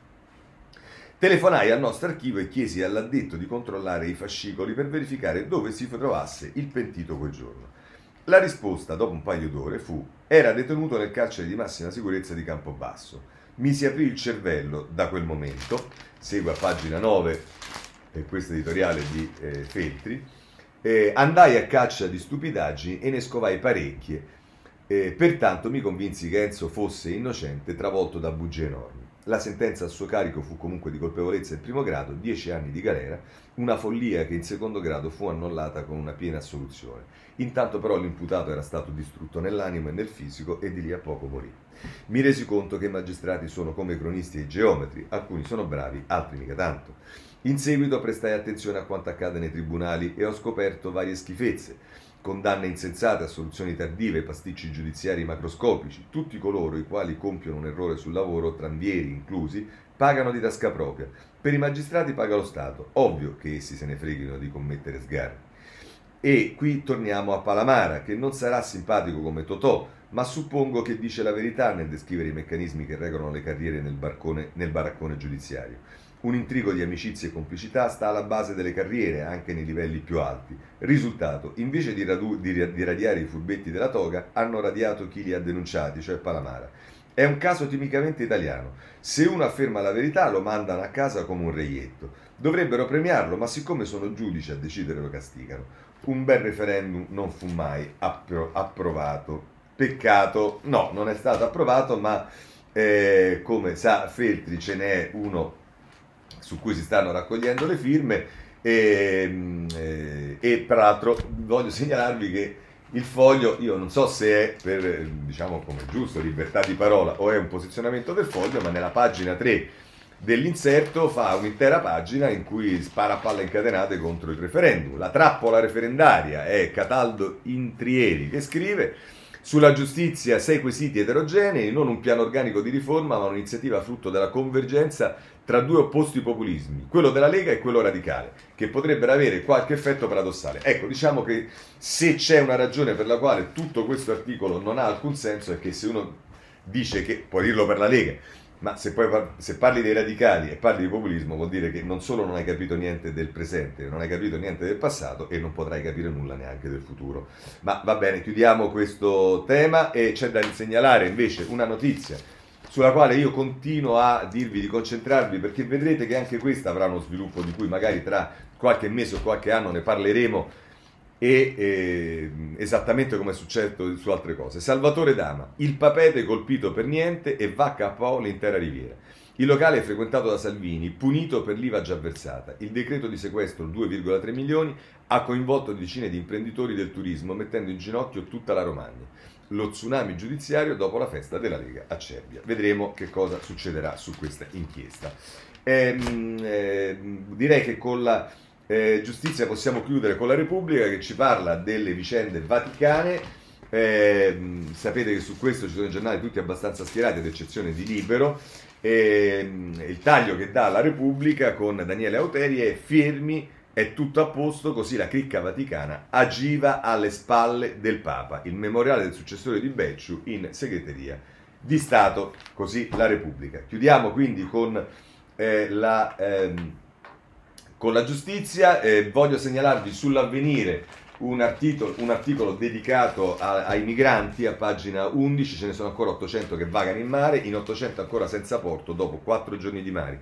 È ancora attesa estenuante a bordo delle navi O N G, Ocean Viking e Sea Watch, a bordo persone che hanno bisogno di cure e anche i volontari sono stremati. Intanto è nuovo allarme, centoquaranta profughi in pericolo. Questa è la situazione. Eh, andiamo su altre questioni. Sul Tempo si parla della rete unica, ehm, a pagina dieci, ehm, ehm, la rete unica delle telecomunicazioni fa un passo avanti. Enel firma la cessione della quota di Open Fiber e incassa due virgola sessantacinque miliardi, il quaranta per cento del fondo australiano, Eh, il dieci per cento alla Casa Depositi e Prestiti, che diventa socio principale. Di questo si occupano anche altri eh, giornali, e se volete c'è un'intervista proprio su questo con eh, il Francesco Starace, che è l'amministratore delegato di Enel. Siamo pronti a investire uno, due virgola sei, i due virgola sei miliardi di Open Fiber in Italia, quattromila assunzioni. Così il Sole ventiquattro Ore. E poi, per quanto riguarda l'ambiente, vi voglio segnalare due questioni. Una è ancora la situazione Eh, a Como, che è una situazione ancora molto preoccupante, che sono andata ancora ieri, non con i danni degli altri giorni, ma è sondato il lago di Como. Eh, Como esonda il lago, ora è allarme frane, maltempo, incendi, è un'Italia divisa, evacuati cento turisti in Trentino, fiamma al sud. E eh sì, perché ci troviamo una situazione nella quale al nord ci sono queste situazioni, piogge, inondazioni e via dicendo, e poi al centro-sud invece si schiatta di caldo, come accade nella nostra, nella mia capitale. Voglio segnalarvi, per l'appunto, Repubblica, che si occupa invece degli incendi, ma degli incendi non soltanto in Italia, eh, degli incendi in, in tutta Europa, e l'andiamo a trovare subito. Eh, scusate, ma non ho segnato la pagina, quindi la devo andare a cercare. Eh, eccolo qua, un mare di fuoco dalla Grecia alla Turchia, dall'Italia a Cipro, ecco perché il clima fa bruciare i paesi del Mediterraneo. sedici diciassette le pagine di Repubblica. Eh, a questo punto, per quanto riguarda la eh, politica estera, su tutti i giornali, lo prendo da Corriere della Sera perché mi sembra quello fatto meglio, eh, articoli sul Messico che fa causa agli Stati Uniti, responsabili dei massacri, e il Messico porta in tribunale i produttori di armi americani, chiesto un risarcimento di dieci miliardi di dollari, Washington sorpresa, così eh, sul Corriere della Sera. Mentre invece c'è il giuramento del eh, nuovo presidente iraniano, ce ne parla la Repubblica, pagina dodici, Raisi, teniamo il nucleare, via le sanzioni, la platea U E e Cina con Hamas e Hezbollah. Gabriella Colaruso, il giuramento del nuovo presidente iraniano, sulla Repubblica, pagina dodici. Poi c'è Mosca, anche l'OSCE, eh, ci dice la Repubblica invece a pagina tredici, che rinuncia a seguire le elezioni, troppe restrizioni, anche l'OSCE rinuncia alle elezioni in Russia, offensiva per le parlamentari a settembre. Eh, candidature respinte, oppositori sotto processo e bavaglio ai media indipendenti. Niente osservatori a Mosca. Ancora, eh, passando dalla Russia alla Bielorussia, c'è un'intera pagina del Foglio che vi voglio eh, segnalare, è la prima pagina dell'insetto. Ehm, un anno di terrore bielorusso, il nove agosto duemilaventi si tennero le elezioni che Lukashenko pretende con ferocia di aver vinto, le proteste non si sono mai fermate, la repressione è aumentata, l'Europa fa i conti difficili con il dittatore sulla sua porta. Eh, chi scrive questo articolo è Micol Flamini sul, eh, Flamini sul Foglio, nella prima pagina dell'inserto. Eh, poi ci sta eh, Pechino, Pechino che se la prende con i social, ci dice La Stampa, pagina eh, diciassette. Finti profili per fare propaganda, così Pechino si infiltra nei social. Lo studio britannico, scovati trecentocinquanta falsi account per screditare gli oppositori e attaccare l'Occidente. Eh, così eh, La Stampa. Poi Bolsonaro incriminato in Brasile, di questo ci parla il Giornale a pagina tredici.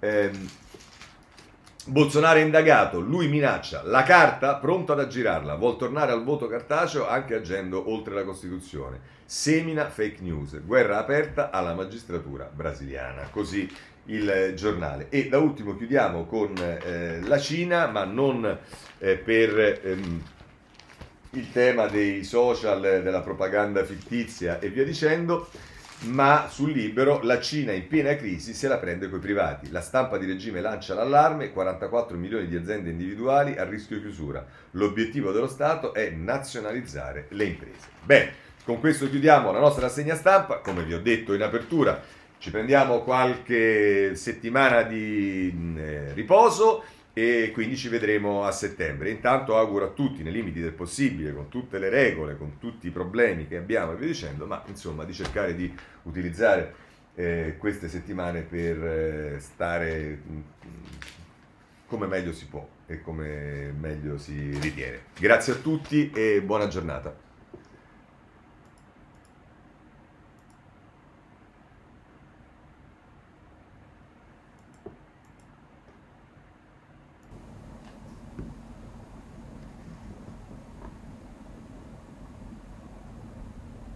Buongiorno, buongiorno a tutti, eccoci di nuovo per la rassegna stampa che riprendiamo dopo la pausa estiva. Ricordo a tutti che questa rassegna stampa la si può seguire eh, sulla mia pagina Facebook, sulla mia pagina YouTube, ma la si può seguire anche su Instagram e volendo la si può seguire anche su Twitter Space, ovvero eh, con eh, il podcast a partire dalle nove, intorno alle nove. Eh, sui pod, eh, podcast di Spotify, di eh, Apple, Google, insomma chi vuole può eh, seguirla eh, un po' in tutte le, le forme. La riprendiamo dopo la pausa estiva e, e la riprendiamo con eh, al centro sicuramente della, eh, de, de, delle pagine dei giornali eh, alcune questioni, quelle del vaccino, il Green Pass, le parole di Mattarella ieri che sono state molto decise su questo, l'appuntamento di Cernobbio e le ripercussioni poi di questi giorni anche sull'attività delle forze politiche. I giornali vanno un po' ognuno per conto suo con i titoli, eh, il Corriere della Sera apre con il Green Pass, arriva il Green Pass esteso, La Repubblica invece si riferisce alle parole di Mattarella, Mattarella sferzata ai Novax. La Stampa apre con un titolo sul reddito di cittadinanza, così cambia il reddito di cittadinanza, e come vedete, da che il reddito di cittadinanza era un tabù intoccabile e via dicendo, insomma vale della favola, adesso invece già si parla delle sue modifiche. Mm, del tutto diverso il titolo del Domani, si occupa di Brugnaro, le mani sulla laguna di Venezia. Eh, delle tasse si occupa invece il Giornale, con che cosa? Con una doccia fredda, Dio al taglio delle tasse. Eh, il Tempo e Libero si occupano invece del centrodestra, finalmente sposi, con la fotografia di Meloni e Salvini che si fanno il selfie, e poi Libero apre invece con un'intervista alla leader di Fratelli d'Italia, Giorgia Meloni, o destra o sinistra, basta gli inciuci. Di lavoro invece si occupa il Messaggero, lavoro, il piano del governo, basta disparità nord-sud. Eh, vi segnalo sulla prima pagina del Foglio un bel racconto di Paola Peduzzi di quello che è stata una giornata con Matteo Renzi alla scuola di formazione Meritare l'Europa, e invece di casa eh, si occupa Il Sole ventiquattro Ore, torna la domanda tra mutui e aiuti, ma è rebus fisco. Insomma, vedete che ognuno ha un titolo che riguarda un argomento diverso. E, mh, vorrei segnalare su tutti i giornali il, eh, lo spazio che viene dedicato al grande successo delle Paralimpiadi, con eh, il record delle medaglie, sessantanove se non erro. Troviamo fotografie di tutti gli atleti che eh, hanno vinto medaglie sulla Repubblica, sul, sulla Stampa, con intere paginate, e va bene, questo ci sta. Poi c'è un po' di politica estera, perché Eh, in eh, America si discute molto di aborto, a caduta ci sono eh, se, sentenze che potrebbero arrivare, come quella del Texas, che limitano, metto in discussione, il diritto all'aborto, e, e poi ci sono altri argomenti che riguardano la Cina, che riguarda Londra, dove sono in fuga, si dice, eh, gli studenti eh, dal, col Covid della Brexit. Insomma, vedremo. Ma eh, io direi partiamo subito con le parole di Mattarella, perché sono sicuramente quelle Eh, più significative nella giornata di ieri. Eh, come vi dicevo, Repubblica in prima pagina, Mattarella sferzati, sferzata ai Novax,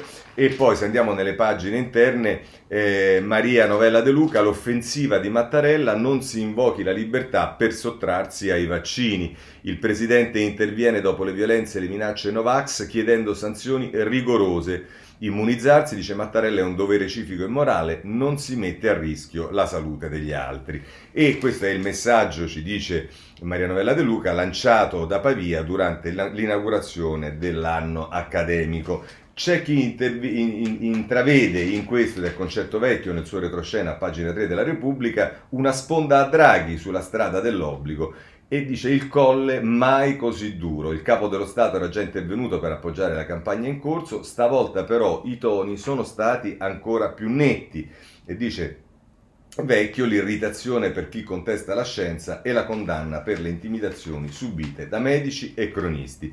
E nel taglio basso Luca Fraioli intervista Eh, il fisico Battiston, che dice: lo dicono i numeri, la campagna italiana ha arginato la variante Delta, abbiamo invertito la tendenza, da noi meno morti e contagi, stiamo meglio di altri paesi. Ecco, questo è eh, quello che ci dice eh, Repubblica, e a questo proposito c'è anche un commento in prima pagina, e poi prosegue nella pagina ventiquattro della stessa Repubblica, di Stefano Cappellini, la strada dell'obbligo. Se andiamo direttamente a pagina ventiquattro, eh, cioè a pagina, in prima pagina così la mette Cappellini: l'unica didattica a distanza che ha funzionato in questi anni è quella di Sergio Mattarella, il presidente della regione ha dovuto spesso svolgere, talvolta suo malgrado, una funzione educativa e maieutica verso la politica, o almeno una sua parte. Anche ieri Mattarella ha scelto di intervenire per ribadire che vaccinarsi è un dovere e chi lo trasgredisce non esercita una libertà, casomai attenta a quella altrui. Prosegue Cappellini: una ripetizione per chi è rimasto indietro nell'apprendimento di un concetto che dovrebbe essere patrimonio condiviso di una collettività, quantomeno delle forze che la rappresentano in Parlamento e che hanno tra le altre cose la responsabilità di orientare l'opinione pubblica. Ma in Italia non è così, e Mattarella deve appunto farsi carico di prendere per mano i riottosi e i più lenti. Conoscete del resto un altro paese europeo dove non piccoli partiti estremisti ma forze di primo piano si siano dette contrarie all'uso delle mascherine? Ora pare assurdo solo a ricordarlo, ma nell'estate del duemila ci fu chi, Salvini e Meloni, contestò l'obbligo di indossarle, peraltro evocando teorie non dissimili dalla famigerata dittatura sanitaria oggi brandita dai Novax più esagitati. Ecco, qui va pure detto a Cappellini che però all'inizio non erano soltanto Salvini e Meloni, ma addirittura la Protezione Civile. Eh, ricordo benissimo una conferenza stampa nella quale fu domandato al capo della Protezione Civile se c'era l'obbligo di mascherina e lui disse no, vedete, io non la porto, quindi diciamo ri- risalire a questo per le posizioni è una cosa che, come dire, interverrebbe su più persone, eh, non soltanto su Salvini e Meloni. Ma andiamo avanti. Poi per fortuna le mascherine hanno smesso di essere oggetto di dibattito. Vi risulta un altro paese europeo dove partiti in testa ai sondaggi e dunque candidati a guidare il paese, sempre Lega e Fratelli d'Italia, si siano opposti all'introduzione del, del Green Pass? Il Green Pass ora è un punto fermo e si discute su come estenderlo. Ancora poche settimane fa è stato necessario strattonare alcuni leader, indovinate chi, persino per mettere un freno alle dichiarazioni che chiedevano di limitare la campagna vaccinale agli over cinquanta, e tana libera tutti per gli altri. Messaggi che per fortuna non hanno pregiudicato gli obiettivi dall'immunizzazione, che ha ormai coperto più dei due terzi degli italiani, ma è bastato che il Presidente del Consiglio Mario Draghi annunciasse l'intenzione del governo di andare verso l'obbligo vaccinale e subito è ripartito il gioco del no, del distinguo, le premesse e il ben altro. È chiaro che l'intervento di Mattarella spinge in quella direzione. Naturalmente il messaggio del Colle vuole Eh, parlare direttamente anche ai cittadini affinché non si lascino distrarre dal rumore di fondo della politica e non dimentichino che siamo attesi da un autunno non facile, il virus non è sconfitto, le scuole stanno per riaprire in presenza, milioni di lavoratori sono pronti a tornare in ufficio, le conseguenze di un'eventuale ripresa della, pen- della pandemia restano ancora pericolosissime, didattici a distan- didattica a distanza, quella buona. Così la mette Cappellini sulla Repubblica. Allora però a proposito di in particolare Salvini e di come diciamo eh, si è eh, eh, Salvini si è, si è eh, scontrato con Draghi e di fatto eh, ha dovuto fare buon viso a cattivo gioco su molte cose, e, e l'editoriale di Claudio Cerasa sul Foglio, con tutte queste sberle fino a quando Salvini subirà la Lega di governo. E dice tra l'altro Eh, Cerasa, lo prende a schiaffi praticamente ogni giorno, indica un orizzonte costantemente alternativo, offre una visione del mondo esplicitamente agli antipodi, eppure a sei mesi dalla nascita di questo governo c'è un piccolo miracolo politico che merita di essere studiato ed è quello che riguarda una particolare forma di sindrome di Stoccolma, quella vissuta da Matteo Salvini nei confronti di Mario Draghi. Fino ad oggi, nonostante la narrazione offerta spesso dal P D, che tende a raffigurare Draghi come un uomo genuinamente di destra, più in simbiosi con l'agenda economica della Lega che con quella del P D, il rapporto tra Draghi e Salvini è stato simile a quello, del, a quello descritto nei manuali di psicologia, alla voce appunto sindrome di Stoccolma. Ed è difficile negare che Salvini si trovi nello stato di una vittima che avverte un sentimento di simpatia, empatia, fiducia, attaccamento e persino amore nei confronti dell'aggressore.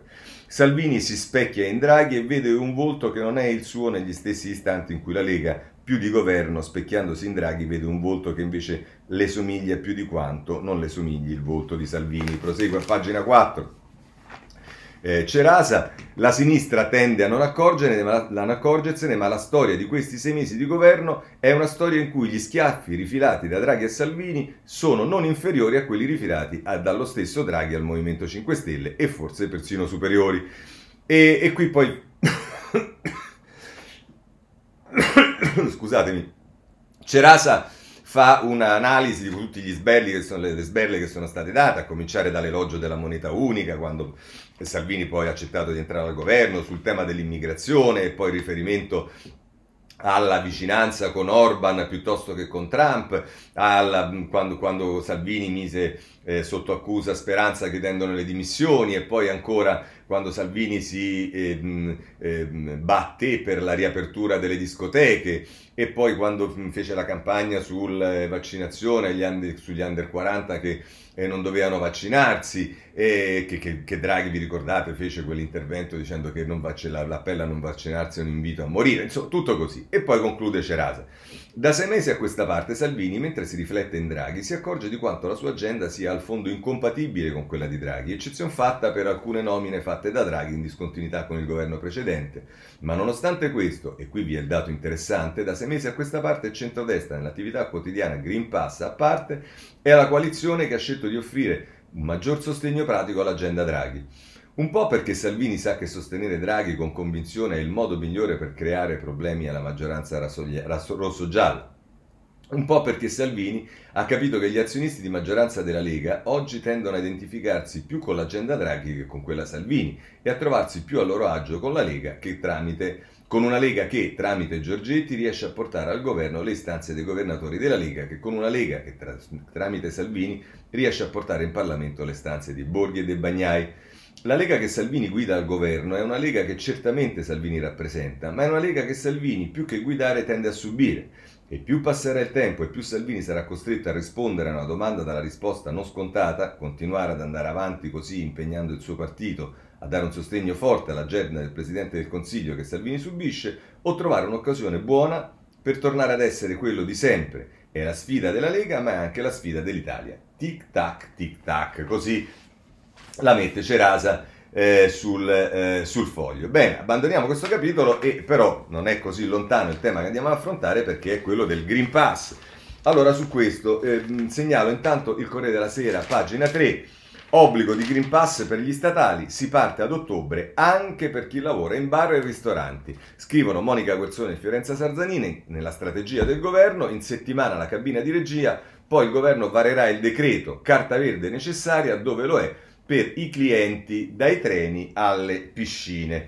E, mh, questo è mh, diciamo quello che ci dice il, eh, il Corriere della Sera. E le fasi che sono previste è il via libera dell'es- dell'esecutivo eh, con il Consiglio dei Ministri che ha approvato il sei agosto scorso la certificazione verde, poi ci sta l'estensione del certificato con il primo settembre che è stata decisa l'estensione eh, anche ai trasporti di lunga percorrenza. Poi l'annuncio del Premier durante la conferenza stampa di giovedì due settembre, in cui ha spiegato il valore di estendere il Green Pass anche ai dipendenti pubblici delle aziende private, e poi la svolta del nuovo decreto, il decreto che renderà obbligatoria la certificazione verde per i dipendenti pubblici e lavoratori di alcuni settori privati, entrerà in vigore dal ventisette settembre o dai primi di ottobre. Questo è quello che ci ricorda eh, il Corriere della Sera. A proposito di Green Pass, sulla Stampa c'è un'intervista a eh, Ricciardi a pagina sette della Stampa, che come sapete è il consulente del Ministro della Salute, che dice Green Pass per tutti i lavoratori o si arriverà all'obbligo vaccinale.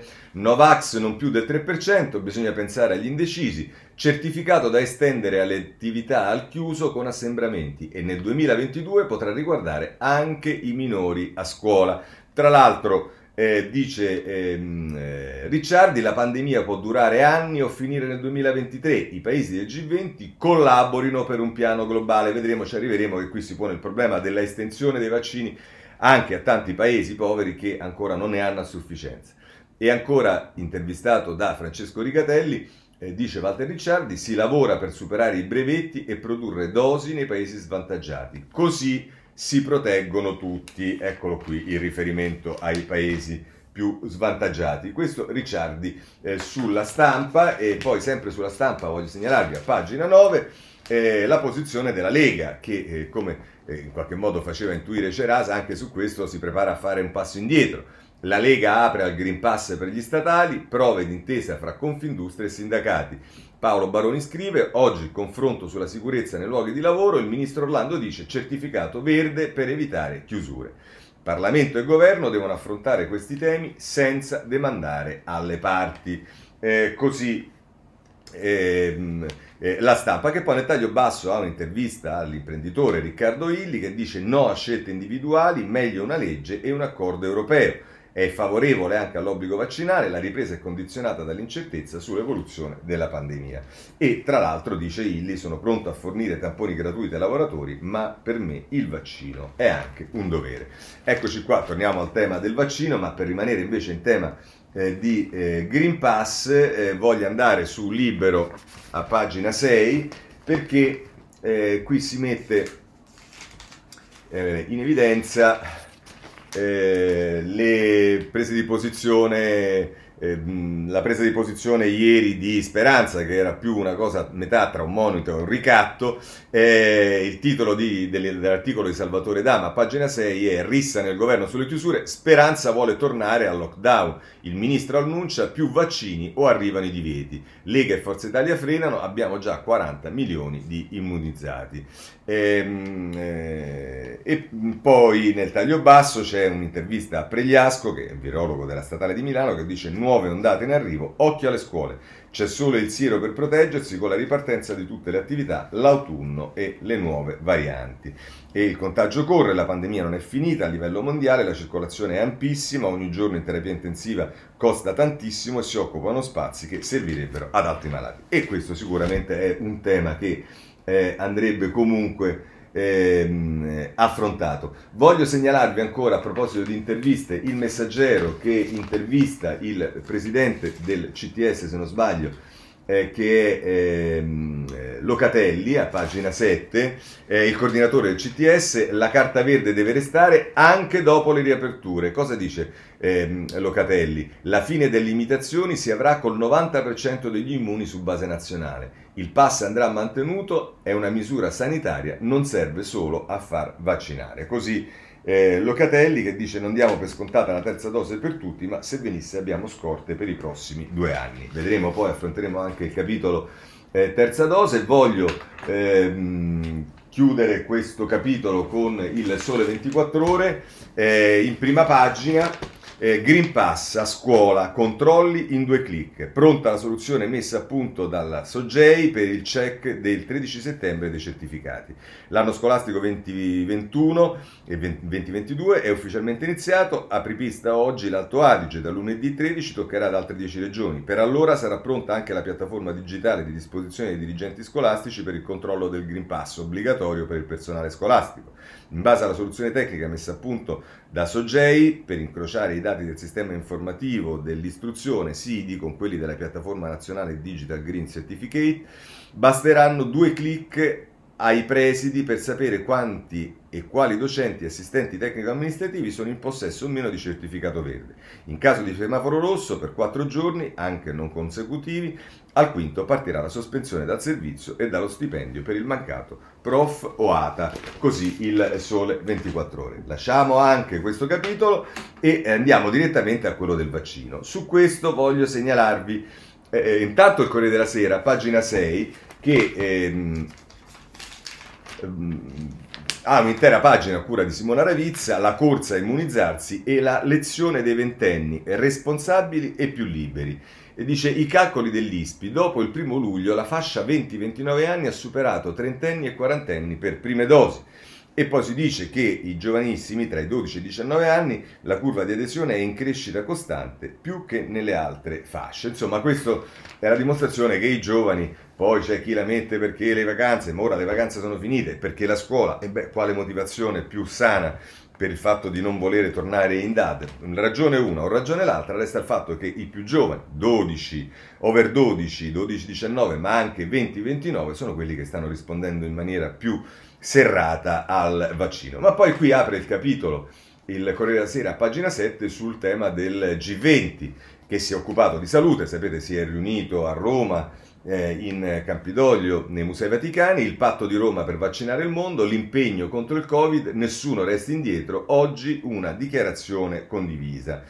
E, e poi c'è un'intervista di eh, Viviana Mazza Eh, con eh, Seth Berkley, che è amministratore delegato di Gavi, l'alleanza dei vaccini che codirige Covax, e l'uomo che gestisce Covax: aiuti- Covax, aiutiamo i paesi poveri o avremo nuove varianti. È una decisione scientifica, questo è quello che dice il capo di Covax. Questo sul Corriere della Sera. Ma di G venti e delle eh, misure per i vaccini anche ai paesi mh, eh, più fragili eh, si occupano anche... Mh, Eh, altri giornali, eh, in particolare eh, segnalo La Repubblica a pagina eh, quattro, ehm, la sfida del G venti, garantire i vaccini ai paesi più poveri. Michele Bocci scrive: al vertice di Roma tra i ministri della salute, patto contro le epidemie. Speranza dice: i farmaci siano diritto di tutti, un pri- non un privilegio eh, per pochi. Ehm, E questo, diciamo, eh, sulla Repubblica. Ma a proposito di vaccini, vanno annoverati anche quelli che, eh, diciamo, sono contrari, Novax, oppure dubbiosi, Nivaschi, amateli come volete. Tra questi sicuramente c'è eh, Cacciari, che eh, viene eh, citato sul eh, Domani, eh, a pagina nove, Vital Bazzolini, la sicurezza dei vaccini e il Green Pass spiegati a Massimo Cacciari, il filosofo e il pensiero degli scettici. E nel merito, tra l'altro, dice eh, Vital Bazzolini, soltanto sulla richiesta di maggiore trasparenza ha ragione, cioè di tutte le considerazioni che fa eh, Cacciari, quello di avere più chiarezza, più trasparenza sui vaccini, il significato, il, i rischi, le cose e via dicendo, è una cosa su cui Bazzolini dà ragione a Cacciari, ma soltanto su questo. Poi, eh, per quanto riguarda i governatori, perché voi sapete che sul tema dei vaccini c'è, ancorché so più o meno sotterranea, ma neanche troppo, una, diciamo, per usare un eufemismo, discussione all'interno della Lega tra Salvini e i ehm, governatori della Lega. E c'è un'intervista di Fabrizio De Feo a pagina cinque del Giornale a Massimiliano Fedriga, che non solo è il presidente della regione Friuli Venezia Giulia, ma è anche il presidente della conferenza Stato-Regioni, che dice: la gente, obbligo, meglio il buonsenso, altrimenti è controproducente. La gente va informata sull'utilità dei vaccini, imposizione soltanto per alcune categorie. E a proposito del Green Pass dice: ha dato sicurezza, è stato utile. E, e insomma, queste sono le considerazioni che tra l'altro fa Fred, Fedriga, che, diciamo, nei giorni scorsi si era esposto un po' di più nel prendere le distanze da Salvini. Oggi sembra un pochino rientrare, ma rientra anche perché Salvini invece sta aprendo, come avete visto, sugli statali. Di, eh, green, di vaccino si occupa anche Il Tempo, e anche qui si mette in evidenza, eh, diciamo, due questioni. Intanto eh, Gaetano Mineo torna a parlare di Speranza, torna il partito del terrore, il, min- il ministro Speranza minaccia, aumento, aumenti, aumentiamo i vaccinati o si torna al lockdown, e dice anche il virologo Grisanti, semina il panico, i contagi sono sottostimati, con questi morti ne dovremmo avere venticinquemila, e... ma poi a pagina sei però ci si occupa anche eh, sul, eh, dell'obbligo vaccinale con Eh, Fernanda Fraioli, che è un magistrato della Corte dei Conti, che dice: obbligare al vaccino si può. Per dirimere la querella tra pro e Novax, il governo deve rifarsi al D L Lorenzin per il siero ai minori. L'ammissione a scuola, subordinata alla certificazione delle iniezioni richieste, funzionò. La percentuale di immunizzati salì dal settanta al novantacinque per cento. E ricordiamo tutti eh, che cosa poi successe con la povera Lorenzin, quante gliene furono dette. Ehm, Eh, alla stessa Lorenzin a proposito di quella decisione, Lorenzin che era ministra alla salute del governo eh, Renzi, ma abbiamo visto appunto quanto era importante. Ma a questo punto da Libero, che eh, diciamo da tempo si è posizionato e schierato a favore eh, dei vaccini e contro i Novax, eh, va segnalato l'editoriale di Sallusti. Perché? Perché proprio per questo suo posizionamento Libero è stato oggetto di una eh, manifestazione Novax. E scrive Sallusti: le centinaia di manifestanti Novax che sabato sera hanno assediato la sede di Libero scandendo minacce e insulti non ci spaventano, né oggi né mai. Manifestare e, pro- e protestare è un diritto, ci mancherebbe altro, un diritto a cui spesso legittimamente accedono anche coloro, come in questo caso, che sono dalla parte sbagliata della cronaca e della storia. Oggi gli uomini rivoluzionari e liberi stanno dalla parte del vaccino, cioè della modernità e della consapevolezza, e noi questa libertà la usiamo a piene mani, vaccinandoci, sostenendo la campagna di vaccinazione e contrastando l'ignoranza Novax. Che ci insultino pure per questo, noi abbiamo nella mente i centoquarantamila morti di Covid, le loro famiglie, le migliaia di medici che hanno combattuto per mesi in prima linea, gli imprenditori messi in crisi dalle chiusure forzate. C'è qualche cosa di illiberale in tutto ciò? Non penso proprio, semmai è liberare provare a tapparci la bocca, per cui andiamo avanti e invitiamo chi ci governa a fare in fretta, semmai chiarendo che per vaccino obbligatorio non si intende mettere qualche milione di trattamenti sanitari obbligatori, cioè mandare la polizia nelle case dei retinenti munita di siringhe. No, per vaccino obbligatorio si deve intendere che è obbligatorio vaccinarsi per accedere alla vita comune sia sul lavoro che nello svago. Legge del resto già in vigore da anni per una serie di vaccini senza i quali i nostri figli e i nostri nipoti non avrebbero potuto neppure iscriversi a scuola.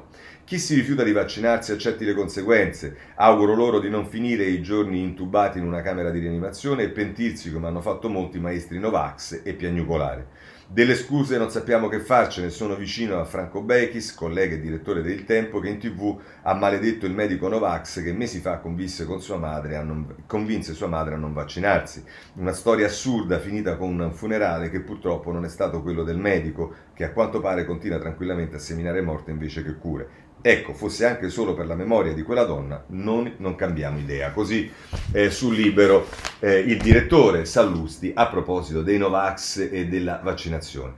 E dicevamo che c'è anche il tema terza dose, che diventa sempre più centrale nel dibattito. Capire il fatto che si arrivi alla terza dose ormai pare scontato, il problema è capire semmai a chi. E in questo senso c'è un'altra intervista al coordinatore del C T S Locatelli che dice: presto terza dose per i pazienti fragili con i farmaci esistenti.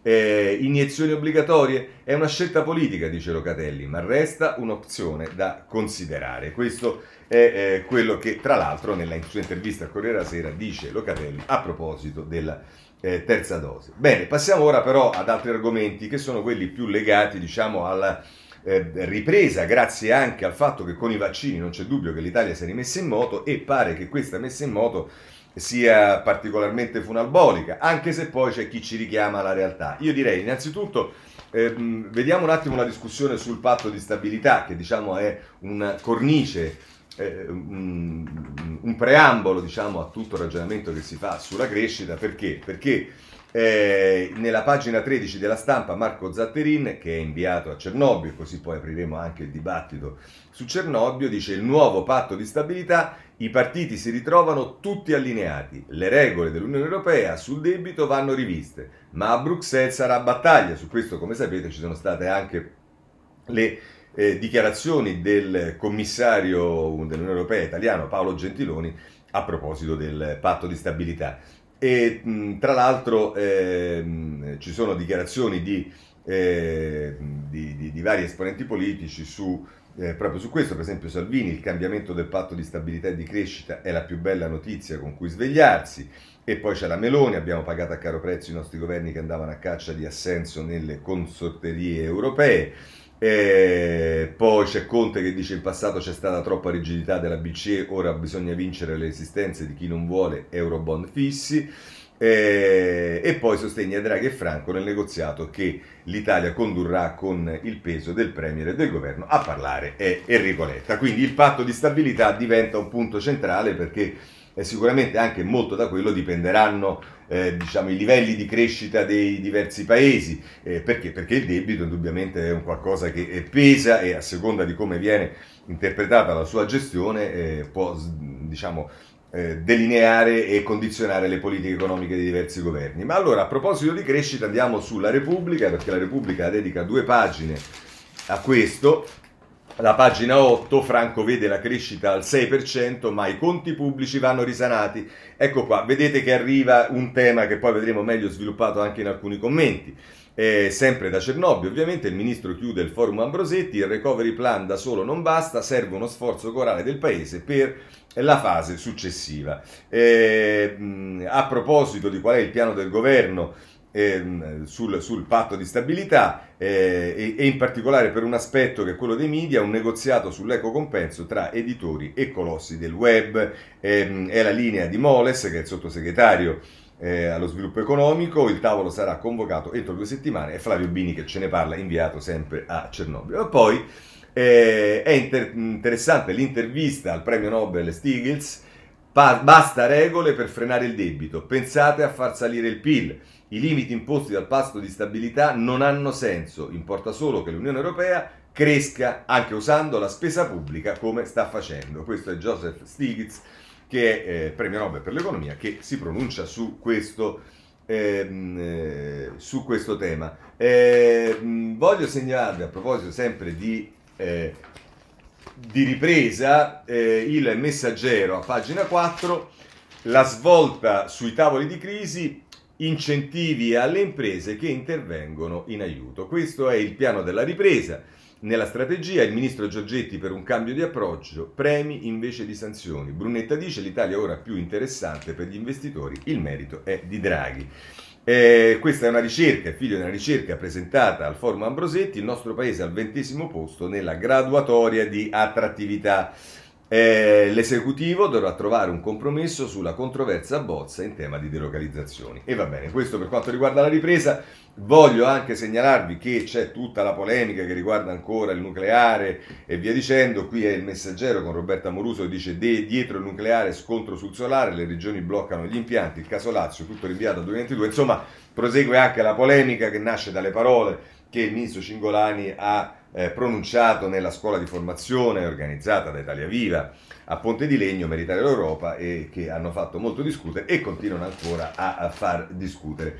Eh, allora, visto che abbiamo parlato di Cernobbio, vediamo un po' come eh, i giornali, alcuni giornali fanno la, c- la sintesi del dibattito a Cernobbio. Ovviamente questo si intreccia anche col posizionamento delle eh, forze politiche.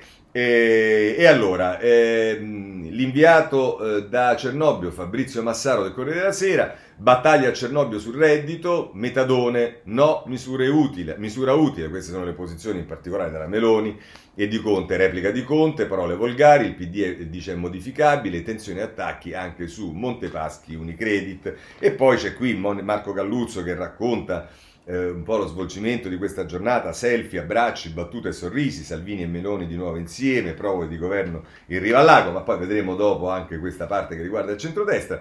E poi Fu, eh, Federico Fubini fa eh, come dire un racconto di quello che è successo dal pugno di Letta al soufflé di Brunetta, gesti e metafore di fine vertice, l'ex premier in videoconferenza davanti a una libreria, il leader leghista e la ministra Lamorgese si evitano attentamente. Insomma, Eh, così è un po' il racconto della, eh, della giornata eh, a eh, Cernobbio. Eh, la Stampa invece a pagina tredici, eh,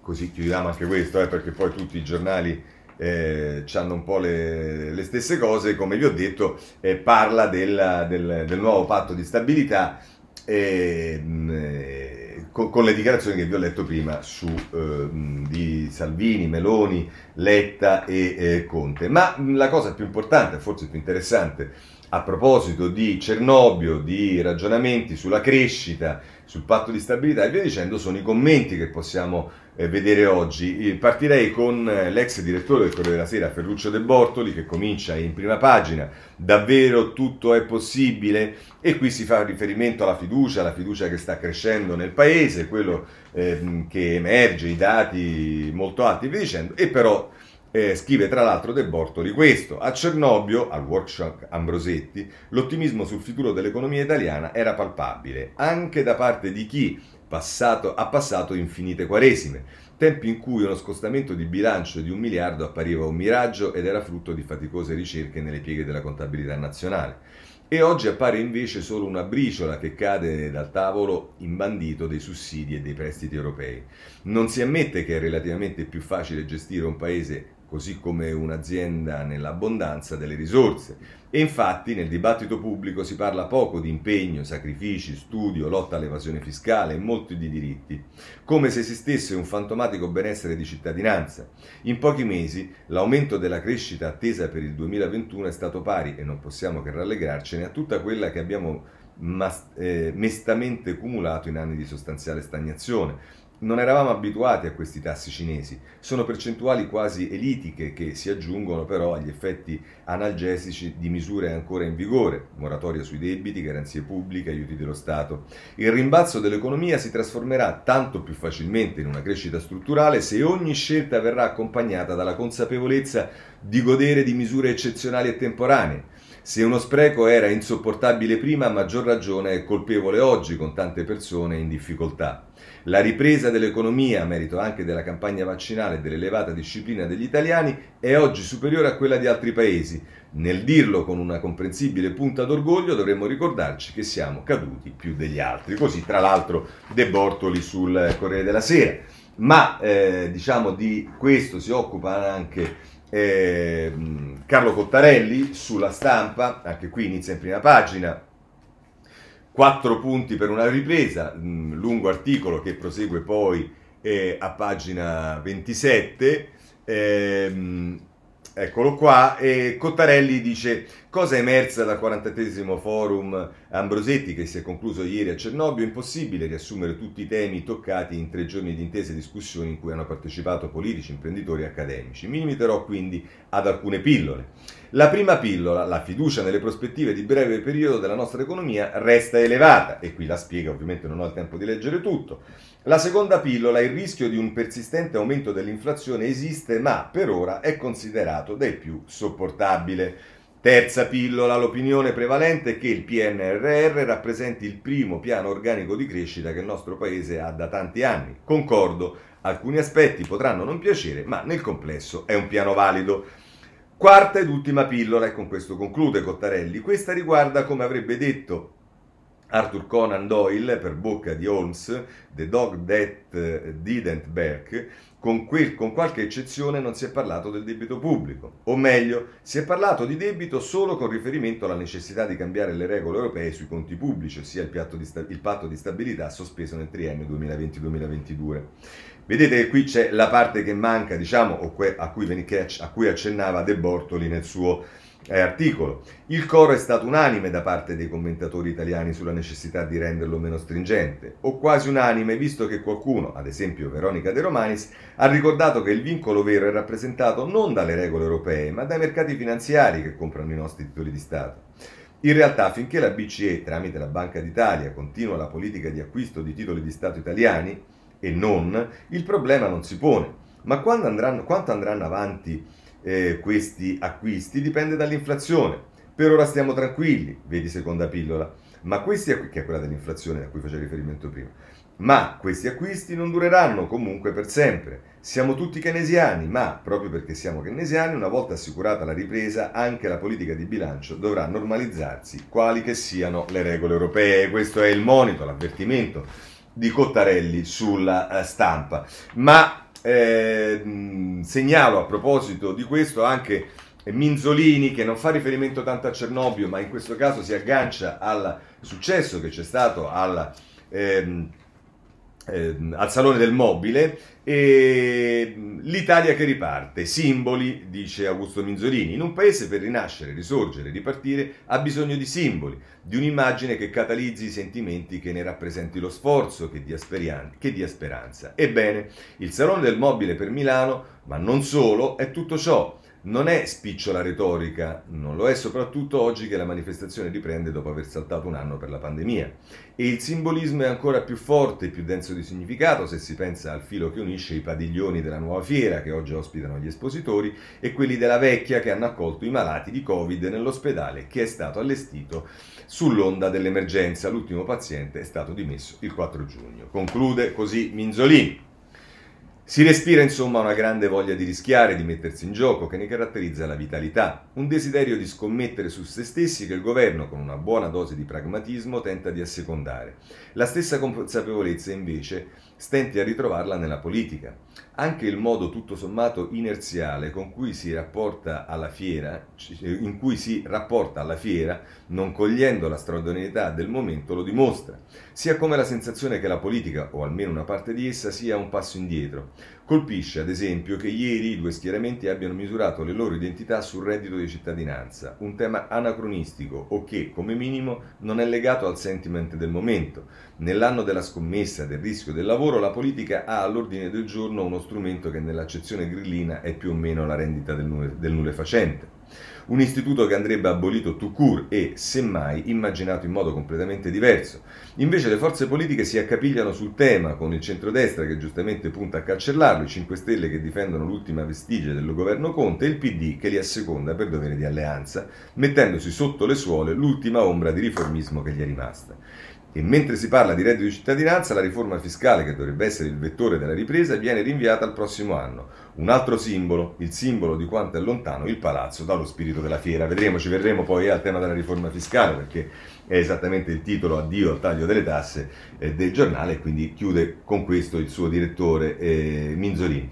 Ma c'era un convitato di pietra a eh, Cernobbio, e cioè il presidente Draghi. Questo è Gianni Riotta che ce lo dice eh, sulla stampa, eh, eh, a pagina, in prima pagina, se eh, a Cernobbio Draghi non c'è, e poi però eh, Riotta mh, prosegue a pagina dodici con questo suo eh, intervento, intervento, dice: l'annuale vertice dell'establishment italiano organizzato a Cernobbio dal Forum Ambrosetti ha visto anche quest'anno importanti presenze di leader internazionali e una decisiva assenza.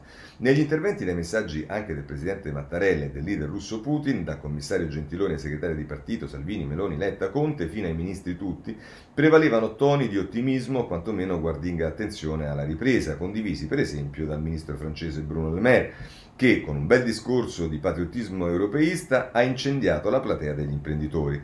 Ma in ogni campanello in vendita, nel summit discreto in riva al lago tra i capi del centrodestra Salvini e Meloni, presente e influente il ministro leghista Giorgetti, nelle, cane, nelle cene riservate, il personaggio più discusso, evocato, blandito, citato, scrutinato, temuto, auspicato, interrogato a distanza restava lui, il grande assente, il presidente del Consiglio Mario Draghi. Chiude poi, salto ovviamente dei pezzi così, Riotta, lasciando la scena ai ministri, tra i tecnocrati Colao, Messa, Cartabia, Bonetti, Giovannini, Lamorgese, tra i politici Giorgetti, Orlando, Speranza e Di Maio, in collegamento dal Medio Oriente per la crisi afghana, Draghi onore tradizionale e dovuto dialogo con l'opinione pubblica di inizio stagione, non mancando la propria, non, non, ma marcando la propria identità. Pandemia, covid diciannove, necessità di investire il piano europeo di ripresa con raziocinio, mentre Gentiloni riflette su future regole europee e Le Maire invoca, come Churchill nel quarantasei, la difesa comune U E, nelle ore della rotta in Afghanistan, le emergenze in corso convincono Mario Draghi a fidarsi della regia minimalista. Il Premier intende farsi giudicare attraverso scelte concrete, non sminuendo importanza e necessità della dialettica politica tra i partiti, legittimi centri di idee e interessi militanti, ma custodendo con gelosia a Palazzo Chigi il timone. Fin quando dopo il voto locale di Roma e Milano, le scadenze internazionali, dalla Germania post-Merkel agli appuntamenti economici e le fatiche G venti, semestre bianco e corsa al Quirinale, leader si rass- i leader si rassegnano a questo equilibrio, resta da vedere. Per ora Draghi meno appare e più pesa, da quando, eh, dando significato di slogan verso eh, composto un secolo orsono dal giovanissimo poeta Attilio Bertolocci, assenza più acuta presenza. Così Riotta sulla stampa a proposito della assenza di Draghi al vertice eh, di eh, Cernobbio. Bene, abbiamo parlato del Salone del Mobile, allora lo vediamo perché il Corriere della Sera Eh, dedica la pagina dieci a questo appuntamento quotidiano milanese. Eh, il super salone, spinta per il paese, il P I L può aumentare più del cinque virgola otto per cento, e questo è Giuliana Ferrario, Ferranio, Ferrali, Ferraino che eh, parla di, dell'intervento del ministro Franco, ripresa intensa, il debito scenderà. Ma ancora più spazio viene dato al Salone del Mobile dalla Stampa, Eh, che eh, se ne occupa nelle pagine diciotto e diciannove. A pagina diciotto eh, si racconta dello svolgimento. Milano, il super salone guida la riscossa, Mattarella dice il simbolo del rilancio italiano, dopo un anno e mezzo la città torna capitale del design, centoventi paesi ospitati e un giro d'affari di oltre trecento milioni. E poi, se volete, c'è un'intervista all'archistar eh, di Milano Stefano Boeri, che è anche presidente della Triennale, e, e, e, che dice: i timori di nuovi lockdown spingono a creazioni che si possono trasformare in velocità, mobili pronti a cambiare il nuovo gusto degli italiani, guarda a Renato Pozzetto. Vabbè, eh, si cercano soluzioni funzionali, letti che si spostano, si alzano e scompaiono per far posto al lavoro, non c'è stato alcun abbandono della città, ecco perché il mercato immobiliare tira ancora. E poi l'oggetto del desiderio, non c'è dubbio, è il verde, cresce l'attenzione per gli arredi esterni. Così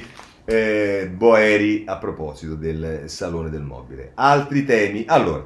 Abbiamo sentito parlare del reddito di cittadinanza, vi ho letto il titolo in prima pagina, così cambia il reddito di cittadinanza della Stampa, eh, che poi riprende a pagina dieci e ci dice: scontro sul reddito di cittadinanza, è Francesco Spini che ha inviato a Cernobbio, Conte eh, lo cambiamo ma eh, è necessario, Meloni dice metadone di Stato, crea dipendenza e non lavoro, Orlando Allandini, non si fa la guerra ai poveri. Va bene, insomma, è, è un dibattito. Letta dice che va migliorato, ma non si dica che chi è in difficoltà è colpevole di pigrizia. Insomma, è un dibattito francamente anche un po' stanco che sentiamo da parecchio tempo. L'unica cosa che pare evidente è che quello che era un argomento intoccabile, impronunciabile per su qualunque modifica e via dicendo, oggi anche da parte di coloro che lo hanno esaltato, lo vogliono e via dicendo, eh, c'è un'evidente eh, e, e obbligata apertura alla modifica. Vedremo questo che cosa porterà. Il tema è affrontato anche da Libero a pagina undici,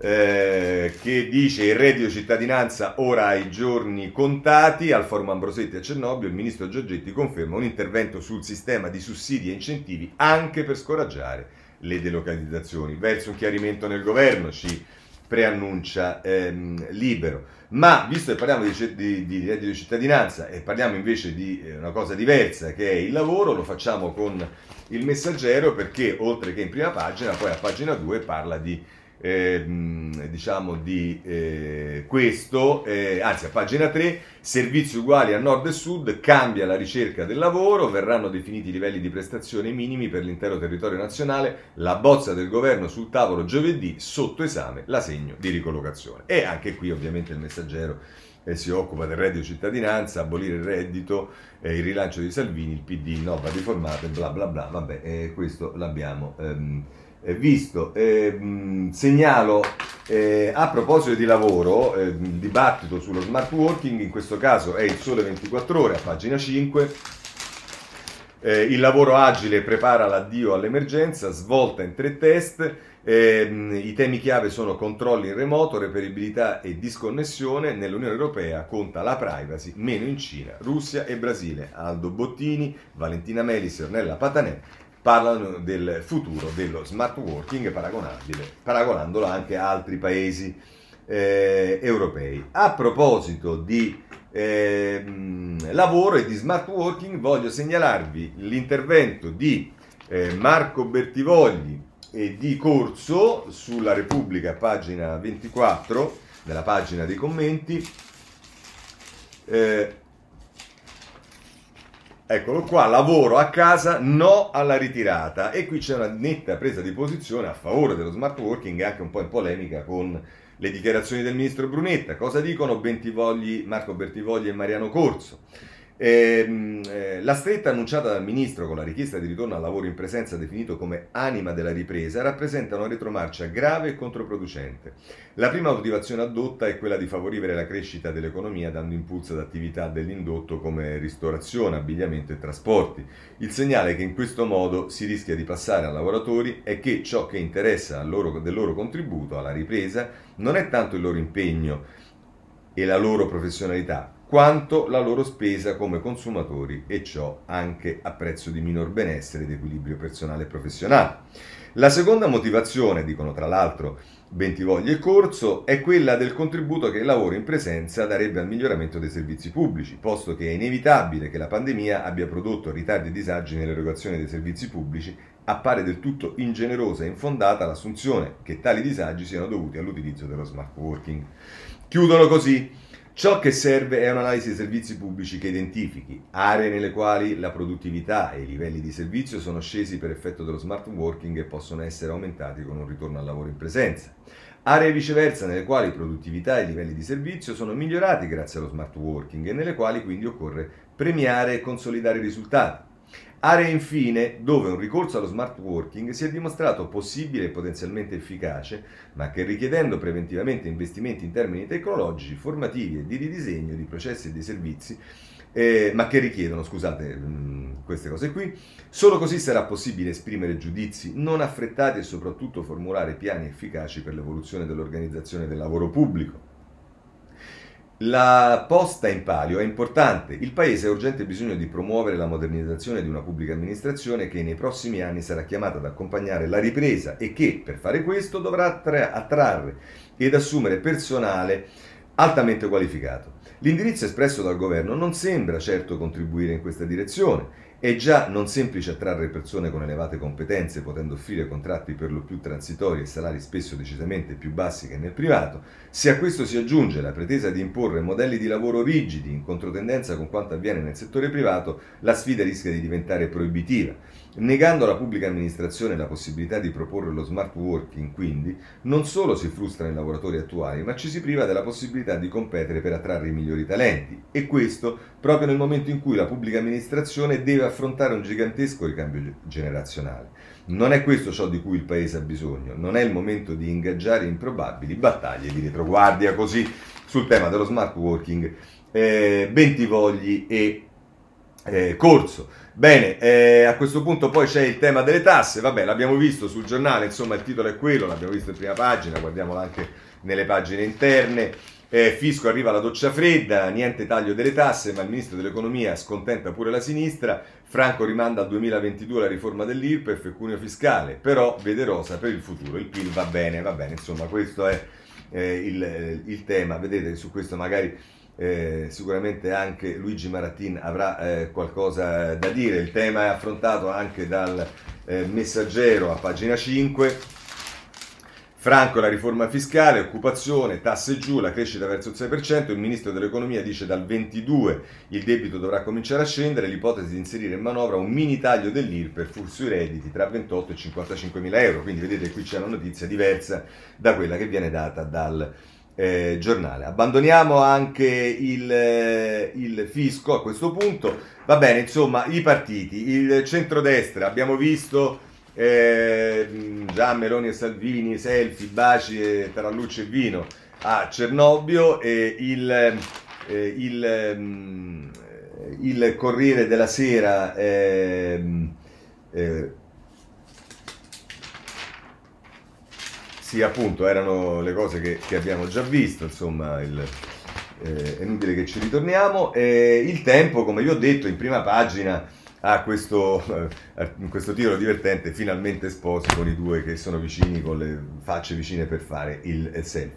Se vi interessa sapere cosa pensa la Meloni, eh, oggi c'è eh, due pagine intere dedicate a un'intervista richiamata in prima pagina a Giorgia Meloni. Destra o sinistra, banci, basta inciuci, Draghi al colle, almeno si vota. Il presidente di, di, di Fratelli d'Italia pronta a creare un coordinamento in Parlamento con Lega e Forza Italia per rafforzare la coalizione, ma servono due schieramenti distinti. La parola centro porta ad ammucchiate, questo è quello che eh, sostiene tra l'altro Giorgia Meloni. E, e a proposito di Renzi dice: non credo che Renzi punti a prendere l'eredità del Cavaliere perché non è in grado neppure di, perde, di prendere la sua. Queste sono le parole di... Eh, vabbè, insomma, Alessandro Giuli, finalmente la pace tra Giorgia e Meloni, centrodestra riunito. Oggi è questo, vedrete che tra tre giorni magari ci sarà qualche altro sgambetto, qualche, qualche altra cosa per la quale, eh, magari a cominciare dalla mozione di sfiducia nei confronti della ministra Lamorgese, in cui torneranno a dividersi.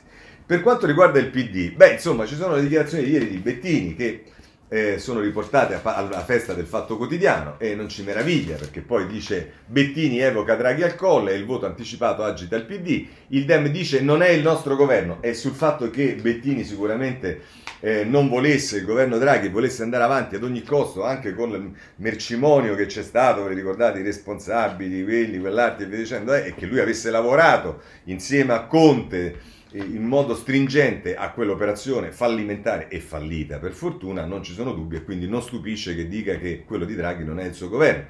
Poi dice che c'è l'alto là di Guerini, eh, Letta du, e Letta che dice duri fino al duemilaventitré. Insomma, vedremo che cosa succede nel eh, Partito Democratico. Eh, sempre per quanto riguarda il Partito Democratico e per queste dichiarazioni, anche Libero eh, che le, ne dà un'interpretazione diversa.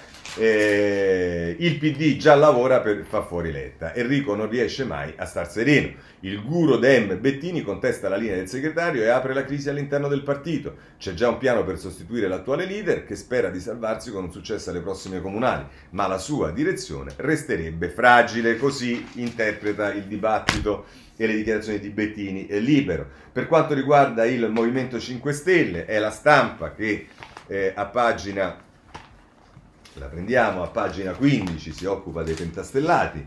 Eh, Conte in tour al nord, così convincerò le imprese a fidarsi. La proposta del leader del Movimento cinque Stelle, ora uno statuto a favore delle aziende. È il retroscena di Ilario Lombardo che ci racconta delle, eh, vabbè, insomma, di Conte. E il tema cinque Stelle, sviluppato anche sul giornale, a pagina nove, Conte archivia il Vaffa e prepara il K O alle urne, scrive Domenico Di Sanza. L'ex premier già si giustifica, poco radicati sul territorio, ma scorda l'esploit a Roma e Torino. Eh già, è come dimenticarlo, soprattutto a Roma.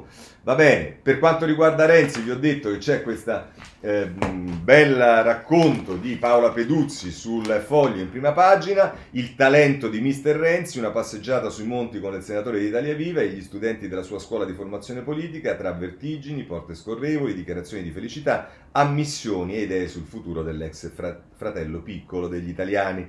Matteo Renzi soffre di vertigini ma fa finta di niente e sale su quattro cabinovie di fila per raggiungere il ghiacciaio Pre, eh, sul ghiacciaio Presena sopra il ponte di legno assieme agli studenti della sua scuola di formazione politica che si intitola Meritare l'Europa. Sono felice qui, dice, e se la misura della felicità è l'energia, l'entusiasmo, la generosità nel concederci a selfie, autografi e domande, allora sì, Matteo Renzi è felice. Parrebbe persino a tratti pacificato, che è forse la cosa che meno ti aspetti da questo politico diventato ex premier troppo presto e troppo giovane, ancora tutto da giocarsi e il primo premio Palazzo Chigi è già alle spalle. Così tra l'altro Paola Peduzzi eh, sul Foglio. Eh, ci sono due cose interessanti per quanto riguarda le amministrative. Avete sentito che ogni tanto ci stanno quelli che dicono il voto utile, Gualtieri, ma no, per, non ci sono speranze, e fanno girare dei sondaggi più o meno taroccati per dire che, eh, che se voti Calenda, voti Raggi e via dicendo. Beh, insomma, se andate a pagina tredici del Corriere della Sera avrete qualche sorpresa. Centrosinistra avanti a Milano, Napoli e Bologna. Roma la grande incognita, le previsioni dei sondaggisti, a Torino favorito il centrodestra. E, e per quanto riguarda la capitale, si fa riferimento a Noto, eh, dice a Roma la situazione è caotica, riflette ancora Noto. Michetti, che era partito con un quaranta per cento ma sta perdendo sempre più consensi, ora ci risulta attorno al trenta per cento. A breve presenteremo rivelazioni aggiornate, ma secondo le ultime Raggi e Calenda stanno, stavano aumentando i consensi. E se quest'ultimo, secondo i flussi, stava incassando dal bacino del centrodestra, come andrà a finire? Nella capitale è una partita indecifrabile, anche perché ci sono ventidue candidati sindaco e si può andare al ballottaggio anche solo con il ventitré ventiquattro per cento. Messaggio a tutti coloro che ci ascoltano e che vogliono farvi credere che la partita è chiusa, che il ballottaggio è scontato tra eh, Gualtieri e Michetti. Ecco, sappiate invece che la partita è aperta, come mi permetto di sostenere da tanto tempo, è aperta nel senso che poi a ciascuno di noi, di voi che state ascoltando, il compito in questo mese di campagna elettorale di eh, spingere, di pedalare, perché nel mese di campagna elettorale si decide molto, molti elettori incerti, e ce ne sono tantissimi, decideranno soltanto gli ultimi giorni, e sarà importante e per me avvantaggiato Calenda, perché è l'unico che ha un programma su cui ha lavorato per mesi, che sta illustrando la città per mesi, è l'unico a mio avviso che ha le capacità e le qualità per amministrare una città difficile come Roma, ed è sicuramente, eh, per quanto mi riguarda, l'unico che ha una visione anche coraggiosa e riformista per un progetto che riguarda eh, il rilancio della nostra città. Quindi damos e da fa, come diceva quello, e Eh, non guardiamo i, i sondaggi, perché eh, sappiamo che le cose stanno diversamente da come qualcuno magari ve, li vuole, ve le vuole rappresentare. Pagina diciassette della Repubblica c'è un'altra notizia che riguarda invece eh, Bitonto, se non sbaglio, la lista civica, ah no, Vieste, la lista civica di Vieste, il sindaco sceglie il rivale per essere rieletto, con un solo simbolo in campo, la legge prevede un quorum del cinquanta per cento, ne scende in corsa un altro che schiera dipendenti e amici del primo cittadino. È eh, perché succede anche eh, questo. Eh, vi ho detto del Domani che parla di Brugnaro, le mani sulla laguna eh, di Venezia, inchiesta l'impero economico del Brugnaro imprenditore, sta avendo grandi benefici dell'attività del Brugnaro sindaco e ora un piano del comune di Rotta, i turisti sui suoi terreni per un affare da decine di milioni. Tre pagine dedicate a questo dal Domani, vedremo come replicherà Brugnaro. Eh, voglio segnalarvi eh, poi, per quanto riguarda altri argomenti, un'intervista ad Emma Bonino sul Giornale eh, a pagina undici sul tema della difesa comune dell'Europa, e poi ancora mh, c'è una notizia, e purtroppo ce ne stanno sempre notizie di questo tipo, ma insomma a, a pagina ventisette del Corriere della Sera un, un, una, un ragazzo, un uomo di quaranta anni che è stato ammazzato a pugni ehm, a Bitonto, se non sbaglio, ucciso con tre pugni al volto, guardava le nostre donne. Bari, eh, lite fuori dal bar, muore quarantenne, eh, l'aggressore, un ventenne, si costituisce. E poi ehm, ancora... Ehm, vabbè, c'è tutta la storia del tabaccaio che si è fregato il gratta e vinci della anziana signora, e vabbè, l'avete sentito in televisione, stiamo ormai anche a questo, peraltro solo da in fronte perché è stato bloccato.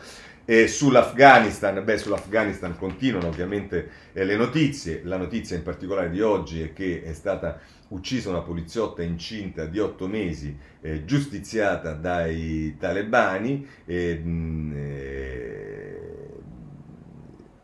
E, e, e va, be- cioè, va bene, va malissimo, insomma, poi c'è tutta la vicenda, inutile ci torniamo. Vi dicevo che c'è il tema dell'aborto negli Stati Uniti, andiamo a pagina ventuno del eh, Corriere della Sera.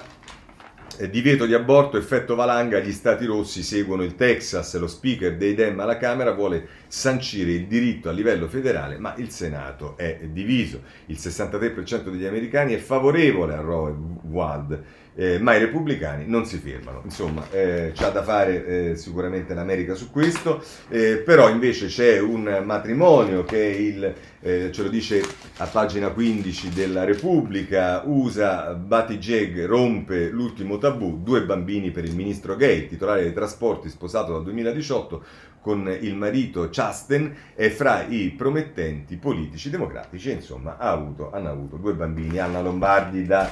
Ehm, Eh, dall'America. Eh, ultime due notizie dalla stampa, eh, la Gran Bretagna, i ragazzi in fuga, pagina ventuno, eh, Covid e Brexit, studenti in fuga da Londra, le restrizioni all'ingresso e il boom delle tasse fanno dimezzare in un anno le iscrizioni a Oxford e Cambridge. Eh, da ultimo invece sul Domani ci si occupa della Cina, lo si fa a pagina sei, eh, eccolo qua. Eh, la Cina rivede in chiave asiatica il suo piano di globalizzazione, Michelangelo Cocco. Guerra commerciale e pandemia hanno convinto Pechino a una svolta epocale. Meno export e investimenti, focus sul mercato interno e sull'innovazione. Xi Jinping si rimangia la visione annunciata nel duemiladiciassette a Davos. Bene, con questo possiamo chiudere la rassegna stampa di oggi. Se volate, se volete, ci vediamo domani alla stessa ora. Eh, buona giornata a tutti.